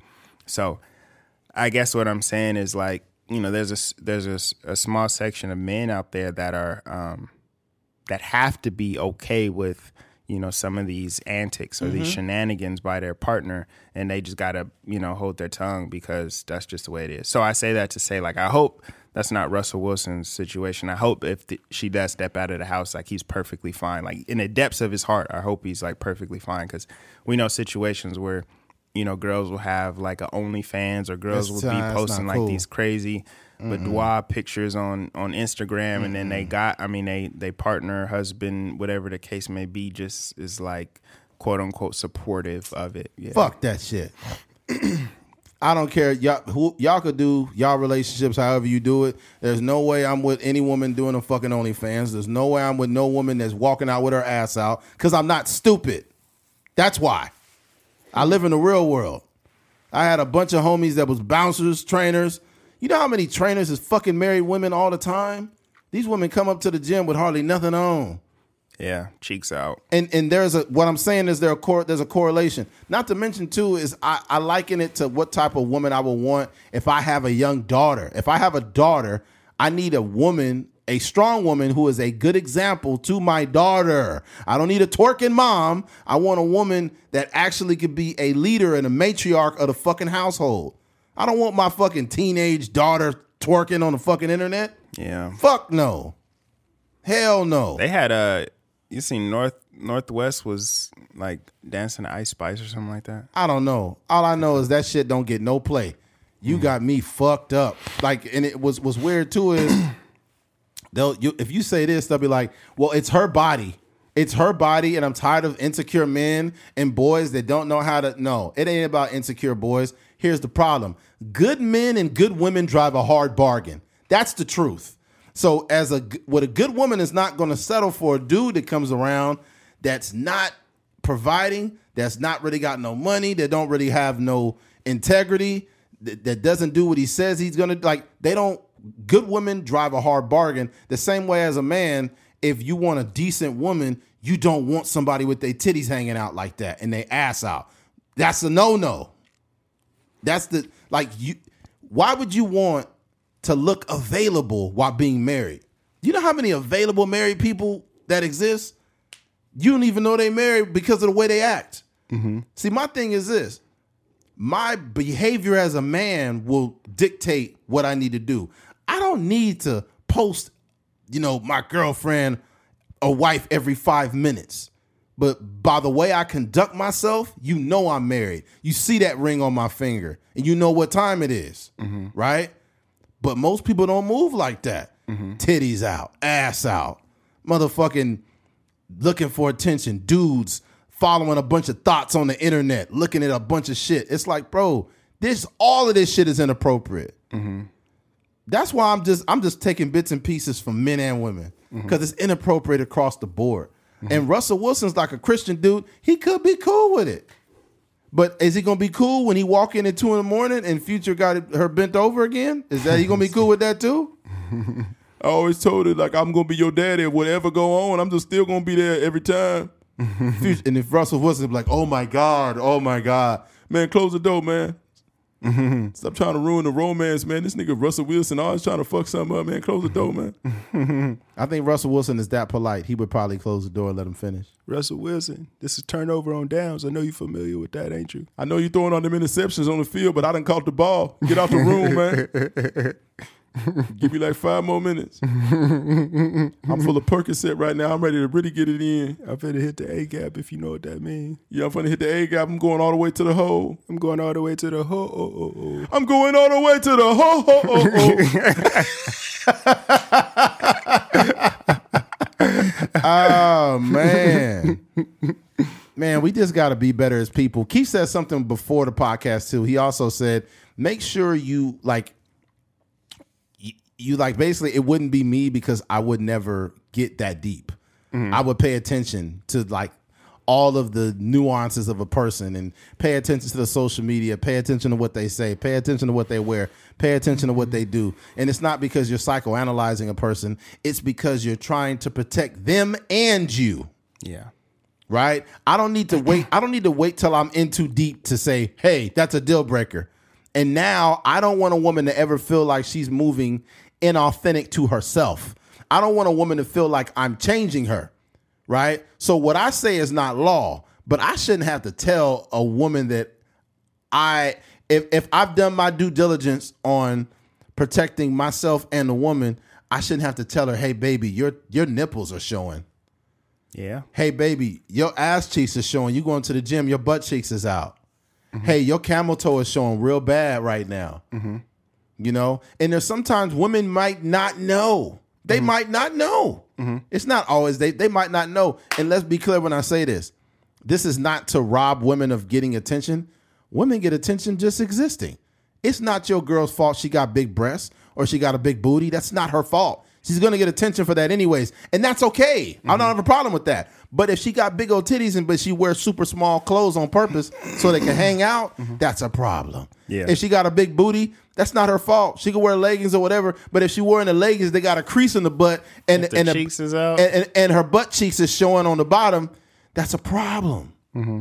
You're doing Cheekage. you're doing everything to get even more attention. Mm-hmm. And we live in a time where women are being dishonest when they say, "I don't I don't do things for attention. This is all for me. I do this for me." And it's like, "Okay.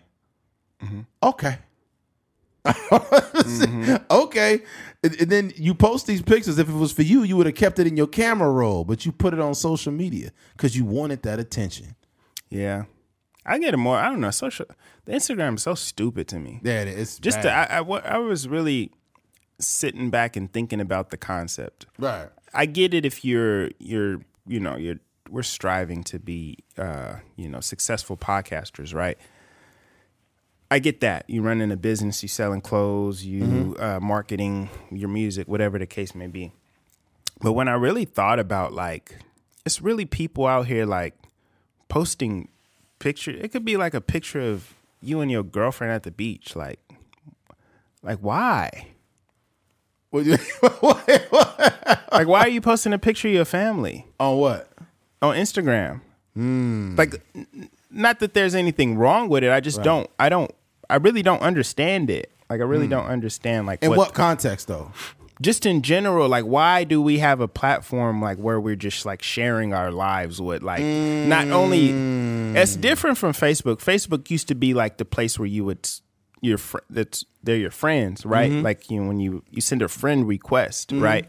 But Instagram is a place where like people are putting like hashtag family, hashtag beach trip, hashtag mm. married with children. It's like what I just don't understand the concept of like promoting your regular life to like every person on on Instagram. I understand where you're going at, the- like the very bare, the very like I guess bare bones of it.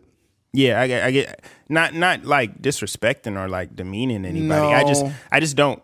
I like me personally. I don't like. I, I don't know. I just for me, I like living in real life. You know what I mean? I just don't understand. We've normalized. It's just normalized behavior, Keith. Mm-hmm. It's no different than. It's no different than a lot of things we see now that we just we just call them normal, but it's not normal, and it's really not normal to. It's not normal to be with somebody for nine years. Y'all break up, and then in two months you got a new person that you post some pictures of them, and then that don't work out, and then four months later you post some pictures of a new person. Like this is oversharing. Yeah, but we've normalized. We've normalized that. Yeah, that's that's oversharing. It Yeah. is. Some of the stuff that we're doing online is not bad. Uh, that picture, even like even promoting your relationship. Like it's one thing to like post a picture of you and your partner, like the proposal and getting married and stuff. So, but some people's relationship is like like content. it, that's not cool. Like I'm on a Shot- date, yeah. you know, I'm doing that. Yeah. Huge shout out to Kelsey Plum and Darren Waller. They recently got married, and no one even That knew was they. the first time. Nobody really knew they were together. They seen them out get together a few times, Mm-hmm. and then people was in the comments like, "Wow, why didn't we know about this? Because it's none of your fucking business." that should be normal. Like you don't have. I don't even know them. Like Yeah. why do they need to tell? m- Why do they need to tell Keith Fingers, this random nigga in Bakersfield, California, that they in a relationship? I feel like the things we do in regards to other people's relationships and and stuff is almost the equivalent of us looking out the blinds. Yeah. Like we're looking, we're creeping through these blinds, looking at people's lives, and it's like you could have just kept that shit shut, and, you, and it wouldn't have had no effect on your life. That's the thing. I think. I guess the thing. I, I know more and more, and, and, you know, this is in my re- personal relationship. Like, I don't post my personal relationship, but I don't really post like, like I've curated my. Um, I'm not really on Facebook, like posting. I'll like share certain things, but I'm not really on uh, Instagram. I don't. I try not to post anything. I don't. I don't post my niece. Like, I don't post like. I didn't even post those pictures and stuff from my birthday party that were on other people's stories, but I didn't personally post anything. But I'm just trying, like, I'm trying to curate because I don't the like the Joe Schmo. You're not trying to hide anything. It's New just York. not. It's just not pertinent information. Yeah, like why do you? I'm a podcaster. like I'm talking about it in real. Like if you listen to the podcast, you know, if you see me at Walmart, cool. But Right, like I don't. right. I'm not. I don't need to. Prom- it's just like it's uh, like clouding what's really going on, and I Yeah. don't. You know, it, you know, if I'm a if I'm an actor, like all you need to know is that uh, 100%. I'm making a movie, and the movie comes out on set date. You know, you don't need to. Th- this is okay. I, I'll just prove Keith's, Keith's point. Back in the '90s, when you were dating a, a young lady, there was no way for anyone to know about it unless they seen y'all out together. Then they knew, oh, Eddie is dating Amber, right? And then people knew it. But nowadays, you get pressured by your partner or the a society or whoever to put people on social media. And the problem with that is that's not we've we've normalized this, but it's not normal. That is not normal. And that's I mean to the detriment of my relationship, you know, I'd be going through it like, well, why aren't you posting me on social? I'm like, because it's stupid. It's Instagram. Like this is a this is Mark Zuckerberg. like this is it just doesn't. It's just the same thing like that that that um the Frank Ocean skit on his album. Where it's like, yeah. you know, we're on social media and you know, whatever is like a whatever accent, but they're like a French accent. The guy's just like, like, why aren't you posting me on social media or why don't you tag me or something? He's like, nigga, we right here, like we're right in front of each Yeah. other. But, Yeah. yeah. It- I just don't. I think that we've created like a very unhealthy Yeah. relationship with like, or we cre- we've created these like, um, these huge meaning to like social media. Like, dog, this is an app that you could delete at the drop of a dime, mm-hmm. you know, and it'd just be gone. I think I think a really and here's the thing too. I feel like if I feel like as a man, it, more specifically, you could think the world of a woman you're dating, but I think it's important to protect her too. Meaning, like if you're put you're just putting your wife or your girlfriend on your platform, if anyone has any malice or issues with you, you don't want that being reflected or or sent on to your partner. So sometimes it's probably best that that's not always put out there, or if, if they are there, then don't tag them and everything, because now you're gonna go to my girl's profile trying to send her a request or look at what she's doing, and that's just too much. Mm-hmm. That's like that. That ain't that ain't it, man. Mm-hmm. I think I think too, especially in regards to Keith or any other men that are like him or me or whatever. I think there's gonna be a time where it makes sense to put something on there mm-hmm. you know, post something on there and whatnot. But ultimately, what trumps everything on social media is reality. Like I'm sitting in front of you right now. Yeah. I'm I'm mm-hmm. literally I'm behaving in the the way that a man should behave when he is in a relationship. Yeah. That is the most important thing. I've literally heard women on social media say, if a man's not posting you, he's hiding you. Plain simple. I'm like, what fucking year were you born? Like 2008? yeah. Like God 2015. damn. Yeah, I think I think it's one thing for like a guy to be like I think there is a like there might be like a hiding thing like if they if they are posting like events that you guys went to mutually and then it's just like the dolo picture of you like you the girl might have like paid for the vacation and then the dude is posting like the selfie of him like on the beach or something like that That's my yeah. or the picture that the girl took of him. You know, that's that's like that's more hiding. But I think for me, like I would just recommend anybody that's really like like um trying to curate like say for example a guy like um like a guy like Russ or LaRussell. Mm-hmm. We know the way they curate their social media. Russ is a rapper through and through. Like all he posts he posts like pictures of him on vacation and stuff, but mm-hmm. 90% of his content is just him in the studio making songs. Yeah. So if he just randomly just like popped up with like, you know, a bunch of like lovey dovey pictures and stuff, it would just be like, that's kind of, that's a little, it doesn't really align with what, what he's going on. He's a celebrity now, so it kind of like, you know, Even it- Schulz barely Andrew Schulz barely does it. yeah, all of his content Schulz is, is just him. married. Yeah. You know, and he talks about his wife pretty frequently. Yeah. So, yeah. Yeah, but at first it would be like Charlemagne, Charlemagne, we don't know what his wife looked like. exactly Mm-hmm. the best example. One of the most you know notorious guys on the internet, mm-hmm. fucking Charlemagne. No mm-hmm. one really knows. His, I've seen his picture of his wife. His wife is fucking beautiful. Mm. Charlemagne's wife is fine, man. I'm mm-hmm. not trying to judge, talk about another man's wife, but she is very pretty.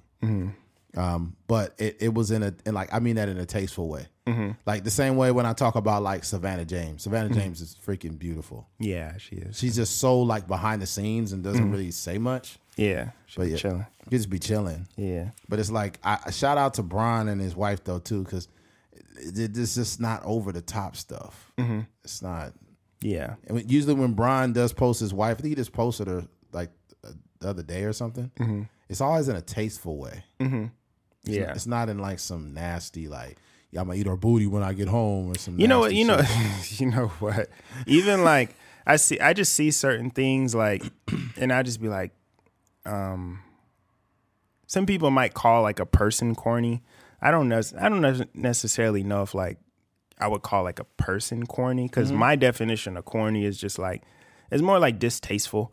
Um, like uh, when you, s- I think corny to me too is also like inconsistent with like you know what you like characterize yourself as. So, for example, when I seen um, like with Gary Vee, for example, for the whole duration of when we've known him, it's always been like, oh, I, well, at least for me, I just assumed he was in a relationship, he got kids.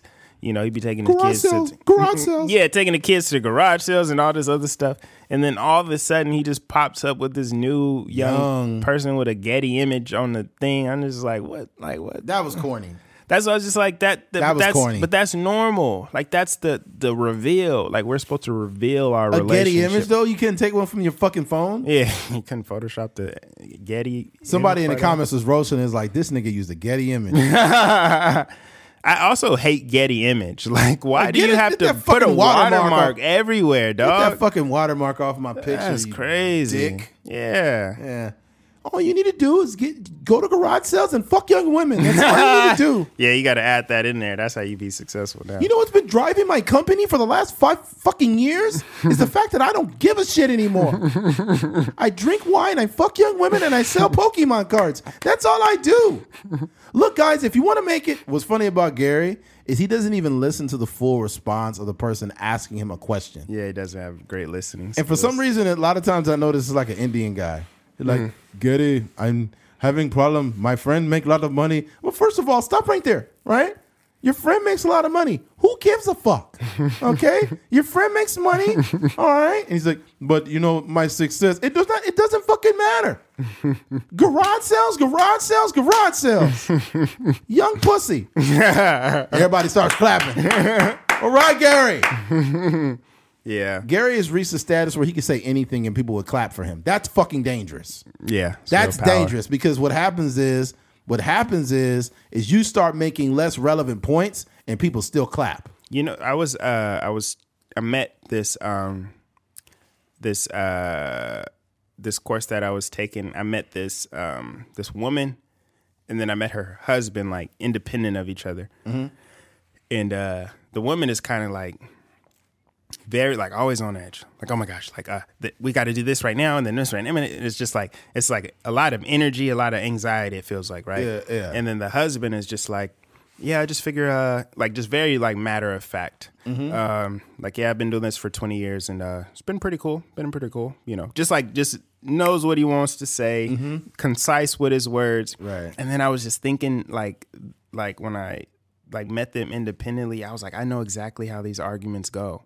It's like she's just like, oh my gosh, babe, you haven't done this all day, and I've come home and I just wanted to clean. I just wanted to come home to a nice house. And he says, as a matter of fact, I've been at work for uh, 18 and a half hours, and uh, I just got home, and um, as uh, my calculation served me correctly, um, you were sitting on the couch for like two hours, and, um, and then I was just.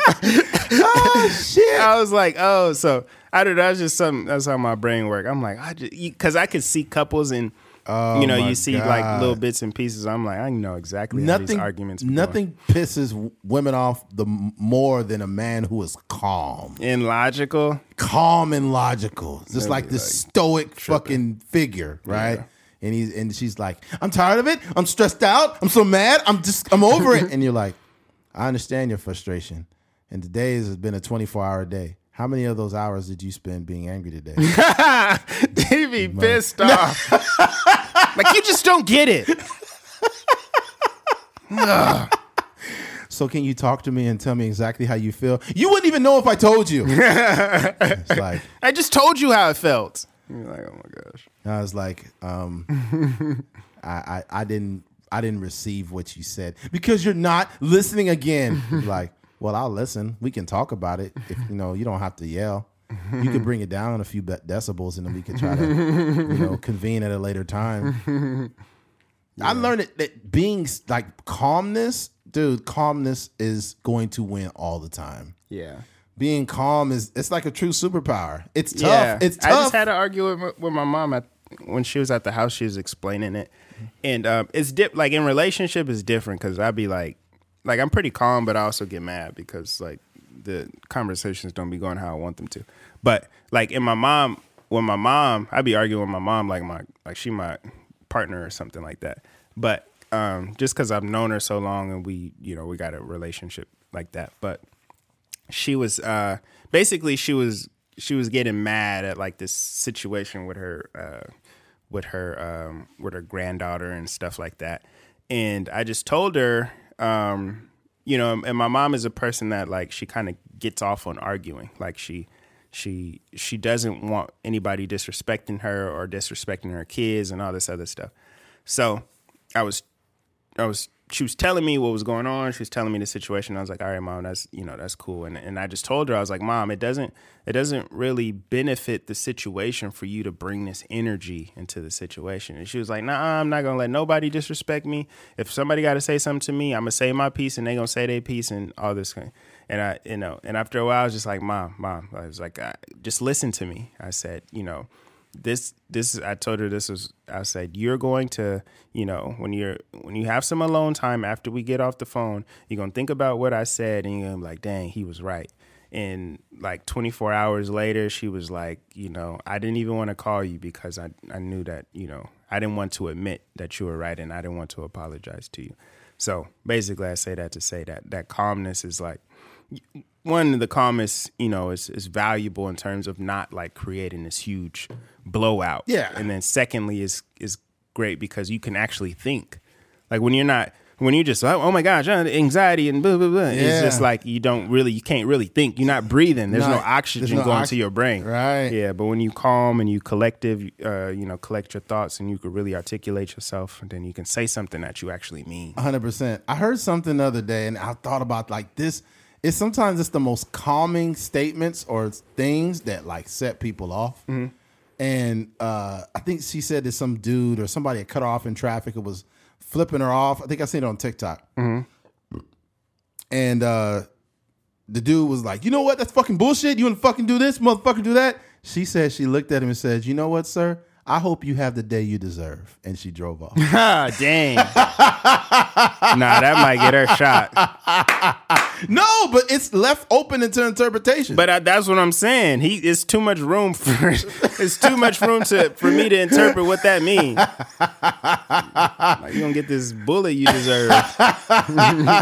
like the thing about it is, I hope you have the day you deserve can mean anything. Yeah. And now this person is angry. Now they're confused. Yeah. I don't know what this I don't know what this girl meant by that. yeah, that's how you crip you cripple a person. You like you that. literally disarm people. Mm-hmm. I, you know, I've had people say weird shit like in the comments or try to be disrespectful, and I'll go to their page, like something on their page, and I, one dude was talking crazy. He's like, "You don't know shit. That's why you're in Matt Barnes' comments talking about this and that. You ain't did your research. Blah blah blah." I went to this dude's picture, and when I went to this dude's profile, liked a picture of his dog, and I responded to the comment that he was talking crazy. I said, "Hey man, you got a nice dog, man. That's a nice pup." And he's like, "Oh man, thanks, dude. I appreciate it." I disarmed that motherfucker. You gotta do it, man. I disarmed him by being Sometimes kind. You gotta do it. I wasn't even being manipulative. Mm-hmm. I'm just using your I'm using your energy against you. You literally came to make me have a bad day, and mm. I made you have a good one. That's power, dude. Like I think what a lot it's we it's a lot um like uh sometimes like going back and forth is very attractive. Yeah. know? It- there's there's something that you get out of it. Like it's a, it just makes you feel good in the moment. Yeah, Um, man. But you realize like when you're when you can look at it from the third person point of view when you're not directly tied into the the, the argument, and that's where you know where it comes in where you're just calm. You know, you collect your thoughts and you're not like you know just with the Twitter fingers. Um, you know, you can really say stuff like that, like nice Yeah. pup, or you can really say, "I hope you have the day you deserve." Yeah, you could disarm people by doing shit that just brain fucks them. Mm-hmm. Let's say, for example, you got a big order at McDonald's, right? You got a big order at McDonald's. You're waiting on shit. The person behind you mad as fuck, like, "Come on, man, what are you doing?" Mm-hmm. And you'd be like, "Hey." I want to pay for that person's food back Mm-hmm. there. And then you drive off and he's like, Here you go, sir. And then he's like, He paid for your food. And then he's just like, Oh, Mm-hmm. fuck. yeah, yeah. You know what I mean? Yeah. If he has any, if he has any fraction of a of a, of a conscience or any heart, he's gonna be like, "Fuck, man! Like I don't feel good." Yeah. I was telling that guy to fuck himself, and he just bought ten McChickens for me. Yeah, it's just something like we you kind of just like when you like master yourself, and I, I don't think I've gotten there all the Me way yet. Like, uh, but I, I, I'm working towards it. But I just want to be in a space where like I don't have to like you know these a lot of times arguments are like uh it's it's two sided, right? So it's it it takes like some person saying a statement and then another person saying a statement and then usually mm-hmm. that that third statement is something where they disagree in some capacity. And then that mm. and then after that they disagree and then they disagree and then it's just like disagreement right? But it's something you could you could shut it down. When when right after that disagreement mm-hmm. you just like listen to what they have to say. Mm-hmm. And you don't have to agree with it. Mm-hmm. Um, and that's something that I that I've definitely been practicing especially in my relationship because I think a lot of stuff she says is nonsense. But if I can just listen to what she has to say and she could get her rocks off and I don't have to make it about me you know what I mean and then it just you could just you could you could just go on about your I already mentioned on the podcast before how I disarmed a, a highway patrolman. Mm-hmm. Like w- basically, he stopped me. He led with basically saying like, um, he's like, I've given guys tickets for going 56 miles an hour, going. One Oh, mile, yeah. I you know, going that. one mile over the speed. He said, you know why I stopped you? And I was like, uh, no. He said, I got you for turtle racing. He's like, I, I, you were trying to, you're trying to pass that car. You were going this and that, and you couldn't get over. Truth be told, the trucker that was in the in the in the in the slow lane, I was trying to pass him because he was going under 55, which is legal. I could get in the passing lane and pass him, but the motherfucker would speed up each time I fucking get over. Mm-hmm. So he kept fucking up because he wasn't. He was using throttle instead of using his cruise control like a dickhead, right? Mm-hmm. So instead of going through this big range of things and explaining, I say, hey, I'll do the explaining later when it's necessary. Let me just listen to this officer. Mm-hmm. So he was coming in all hard. Like I've pulled people over. I've given people tickets for going 56, going one mile. I've got you for turtle racing. And then he asked me, you ever been up north to Fresno and seen two trucks holding up both lanes? I said, I certainly have. He said, well, that's what you were doing. And then this is what I did to disarm him. He said, Well, you were only going 60 miles an hour, and I cut him off. I said, But that's over the speed limit. And his whole fucking body language, everything just switched after I said, But that's over the speed limit. He said, um, Let me see your license. He didn't even go to his squad car to run anything. He took my license, got off the truck, looked at my catwalk, jumped back in the truck, gave me my license, said, Hey, you have a good day. Swear to God. I disarmed that officer by not being argumentative and owning up to where I was wrong. Yeah. You know how hard that is for people to do? It's super hard. It's like Sometimes God, it's hard even in the mo- like in the moment, like because you you be having like certain like oh I could say this right here, I could say this right here, but if I just hit him with you're right, officer, I was going over the Mm-hmm. speed limit, boom. Because you could say like, well, it's you could say something like, well, it was another car that uh, just passed me a mile right. back that was going faster than me, and Yeah. you didn't put, you know. But I'm at not the doing same that. time, like you just like you said, you just disarm them with, you know, that um, you know, acknowledging what they what they saying basically. Yeah, I want to hear everything you have to say first because you're the person right now. You, you're in control because you stopped me and you're telling me what I did wrong. I'll ha- I could possibly have a rebuttal, but until I could form, I need to listen before I could even form a rebuttal. Yeah, because you want to hear everything they have to say. A hundred percent.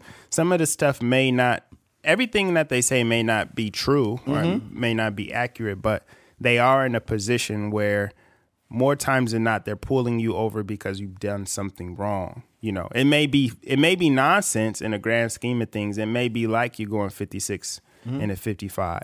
But you know, you just you know, like you said, if you just listen to them, um, I think what I've realized too, like you know, because I just was we were at the courthouse. I mean, not the courthouse, but the police station dealing with like some um, some child custody stuff a while back. Um, and what I've realized is that police officers don't want to do no work. No, they don't. Yeah, and and I I understand it because it's a, It's a lot. lot. You know, when when you're dealing with like um like custody cases or it's paperwork, paperwork. you got to fill out. So I would imagine that officer was like almost like relieved, like oh, the, he gets it. So, Yeah, like, like right. he understands what I'm trying to explain to him, so I don't have to write him a whatever hundred dollar write fine. me shit. Yeah, so like it's almost like you know the fine is supposed to get him to understand what I'm trying to explain Mm-hmm. to him, but he's already telling me, so he knows what's going on, Mm-hmm. and I'm gonna just walk off and you know give him his license back. So Mm-hmm. yeah, And and that exchange, like, bro, this dude was not playing. He had broke down to me how many points I was gonna get and what I was doing. And when I told him that, it just made him switch. yeah, Maybe you know what? Maybe he's like that because he came across so many truck drivers that don't have accountability. Well, you Yeah. put me over for no fucking reason. That's what I'm saying. You just want to stop a sure. trucker, stopping truckers for no reason. yeah. I'm just trying to feed my family out feed- here. Mm-hmm. Trying to feed my family. You know, I'm mm-hmm. tired of eating fucking hot pockets and hot dogs on these goddamn trucks all mm-hmm. fucking day. Huh? Yeah. How about that, buddy? You trying to stop me from feeding my family? Yeah, Like, and I'm not gonna do that, bro. Mm-hmm. I'm not doing that. Yeah. I'm not. A, I'm a local driver. I'm not some over the road angry dude that eats hot dogs every day. I Yeah. come home every night. Right. yeah, so I'm not. I'm. I'm not. off- I'm not on that energy, homie. I'm not on that. But yeah, man. yeah. Um. but uh, there's also on the flip side of that, there's also a way to be like straight with people. Yes. like you know without being belligerent like you know if there is something that you didn't do wrong and a police officer pulling you over like hey you were going such and such speed and i was like "Ac- actually officer i was not you know and you could just kind of have that straight conversation without being like argumentative or whatever and not even necessarily in in terms of police but just in general in friendships family you know if somebody is um you know if you're having a conversation you don't have to necessarily submit to anybody but you No. can you can be straightforward You with can be them. firm. Mm-hmm. Stand firm in what you are, but you know, uh, be be just be real about what's going. Like for example, if I, if let's say my truck my truck stops at fifty five, right? It's maxed out at it's governed at fifty five. Mm-hmm. It doesn't even go faster than that. Yeah, and you pull me over and say, "I got you at 65."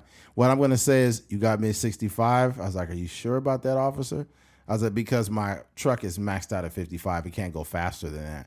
It, it's governed. If you need documentation that it's governed, I could contact my my boss or my dispatcher to let you know that." And then and they'll be like, "Well, I got you at 65." I'm like, "Hey, look, I'm not to argue with you. I'm not mm-hmm. going to argue with you." I'm just telling you what I got here. That's all. So you could just do your job. I'm not to disrespect you, you know, and that's fine. Mm-hmm. And then here's what's to happen. Dude gonna probably try to give you a hard time. You just don't react, don't react, don't react, don't react. He gonna come back and be like, "Hey, you make sure you slow it down. You understand me?" And you be mm-hmm. like, "All right." And then you leave, and then that office has got an accountability problem now. Mm-hmm. Because what's funny too, like guys that drive for Walmart fleet, it says on the back of the truck, mm-hmm. this speed is knocked down to 55 for safety. Dang, in California. Yeah. Mm-hmm. Yeah. With me, our, our trucks, we have some trucks that are opened up. At, at- at our company, we got some trucks that's opened up that could fucking go. Like they could go like a car, Yeah. which I don't do that. But if anybody um live in like like Arizona, Texas, oh you gonna my be seeing trucks flying. Oh my God, bro! I remember Yeah. when I first got my CDL and I was over the road for like t- over two and a half months. It was it was motherfuckers with livestock trailers going 85 miles an hour. Mm-hmm. The cows in the back of that motherfucker was like, "Ah, ah." like the, the cows are scared as a motherfucker. Mm-hmm. You just seen eyes going by you at 85 miles an hour. Yeah, or dead.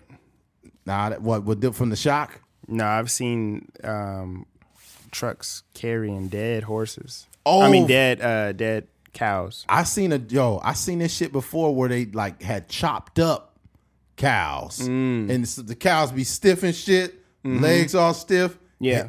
Head all sideways. I'm like, yo, Yeah, I've seen it. The legs were sticking, sticking out. Sticking out the top. Yeah, the legs was in the air like a girl getting ate out or something. When they be like 15 minutes straight, I'm gonna come. Keep going. My tongue is raw. Like, man, my jaw is killing me. Fuck. Got a lockjaw. He's like, Crazy. It'd be funny, man. They'd be like, I'm gonna come. He's like, well, stop switching your licks up. You'd be like, what? What the fuck are you switching talking about? Jesus, because it's not a lollipop, motherfucker. That's crazy. It is what it is. But yeah, man. Um, you got anything else, dude? You gonna close this? Thing? Where we at, dude? Uh, it's almost two hours. I think we we giving people a good show, man. Yeah. I Okay. need to go to sleep or go to work or something. Yeah, man. Hey, make sure you share this with your friends, man. They want to hear Mm-hmm. some good content. Some of you guys might be working in your cubicle. Yeah. You know, you might be, you know, uh, uh, in commute to work, Mm-hmm. right? Or you may be in a space where you just got time to occupy some space to listen to a podcast. Yeah. Share this with your friends and family, man. Yeah, for sure. Yeah. Not not, with the Christian people because they they don't want to hear us talk about eating pussy and shit like that. That ain't cool, right? Yeah. But yeah, man, share this shit. Yeah. Um, make sure you head over to our YouTube. We still we definitely need some subscribers over there. YouTube, yeah, Spotify too. Spotify, Apple actually, Podcasts. we uh, we actually got our first ad on Spotify. Um, oh, that's right. Yeah, and I don't know the significance of it because I know that um, the former anchor uh, was bought by Spotify, Mm-hmm. so now they're promoting their um, Spotify for podcasters. Yeah. Um, so I don't, you know, it's it. I don't know if it's an exclusive thing Mm-hmm. to certain podcasts or whatever the case may be, but.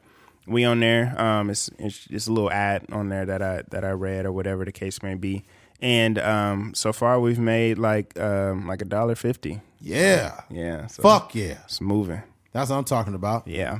All right. I, I just want. I, I I'm gonna be so glad when like it pays for something. You know what Oh, I mean? yeah. Like the internet or the the rent for the office or whatever. Oh whatever. yeah. the case That's when be. That's gonna, be cracking. Yeah. Just being able to save that whatever amount of money is gonna be beautiful. We'll be transparent too. Once we start making millions of dollars, we'll be like, yeah, me and Keith are rich. Yeah. That's why we haven't done a podcast in two months because we've been Mm. rich. No, I'm fucking around. no.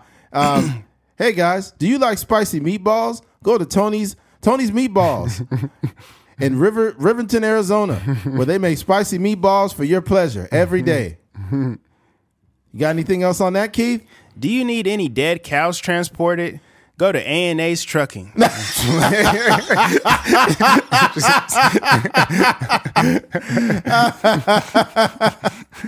Uh, oh my God.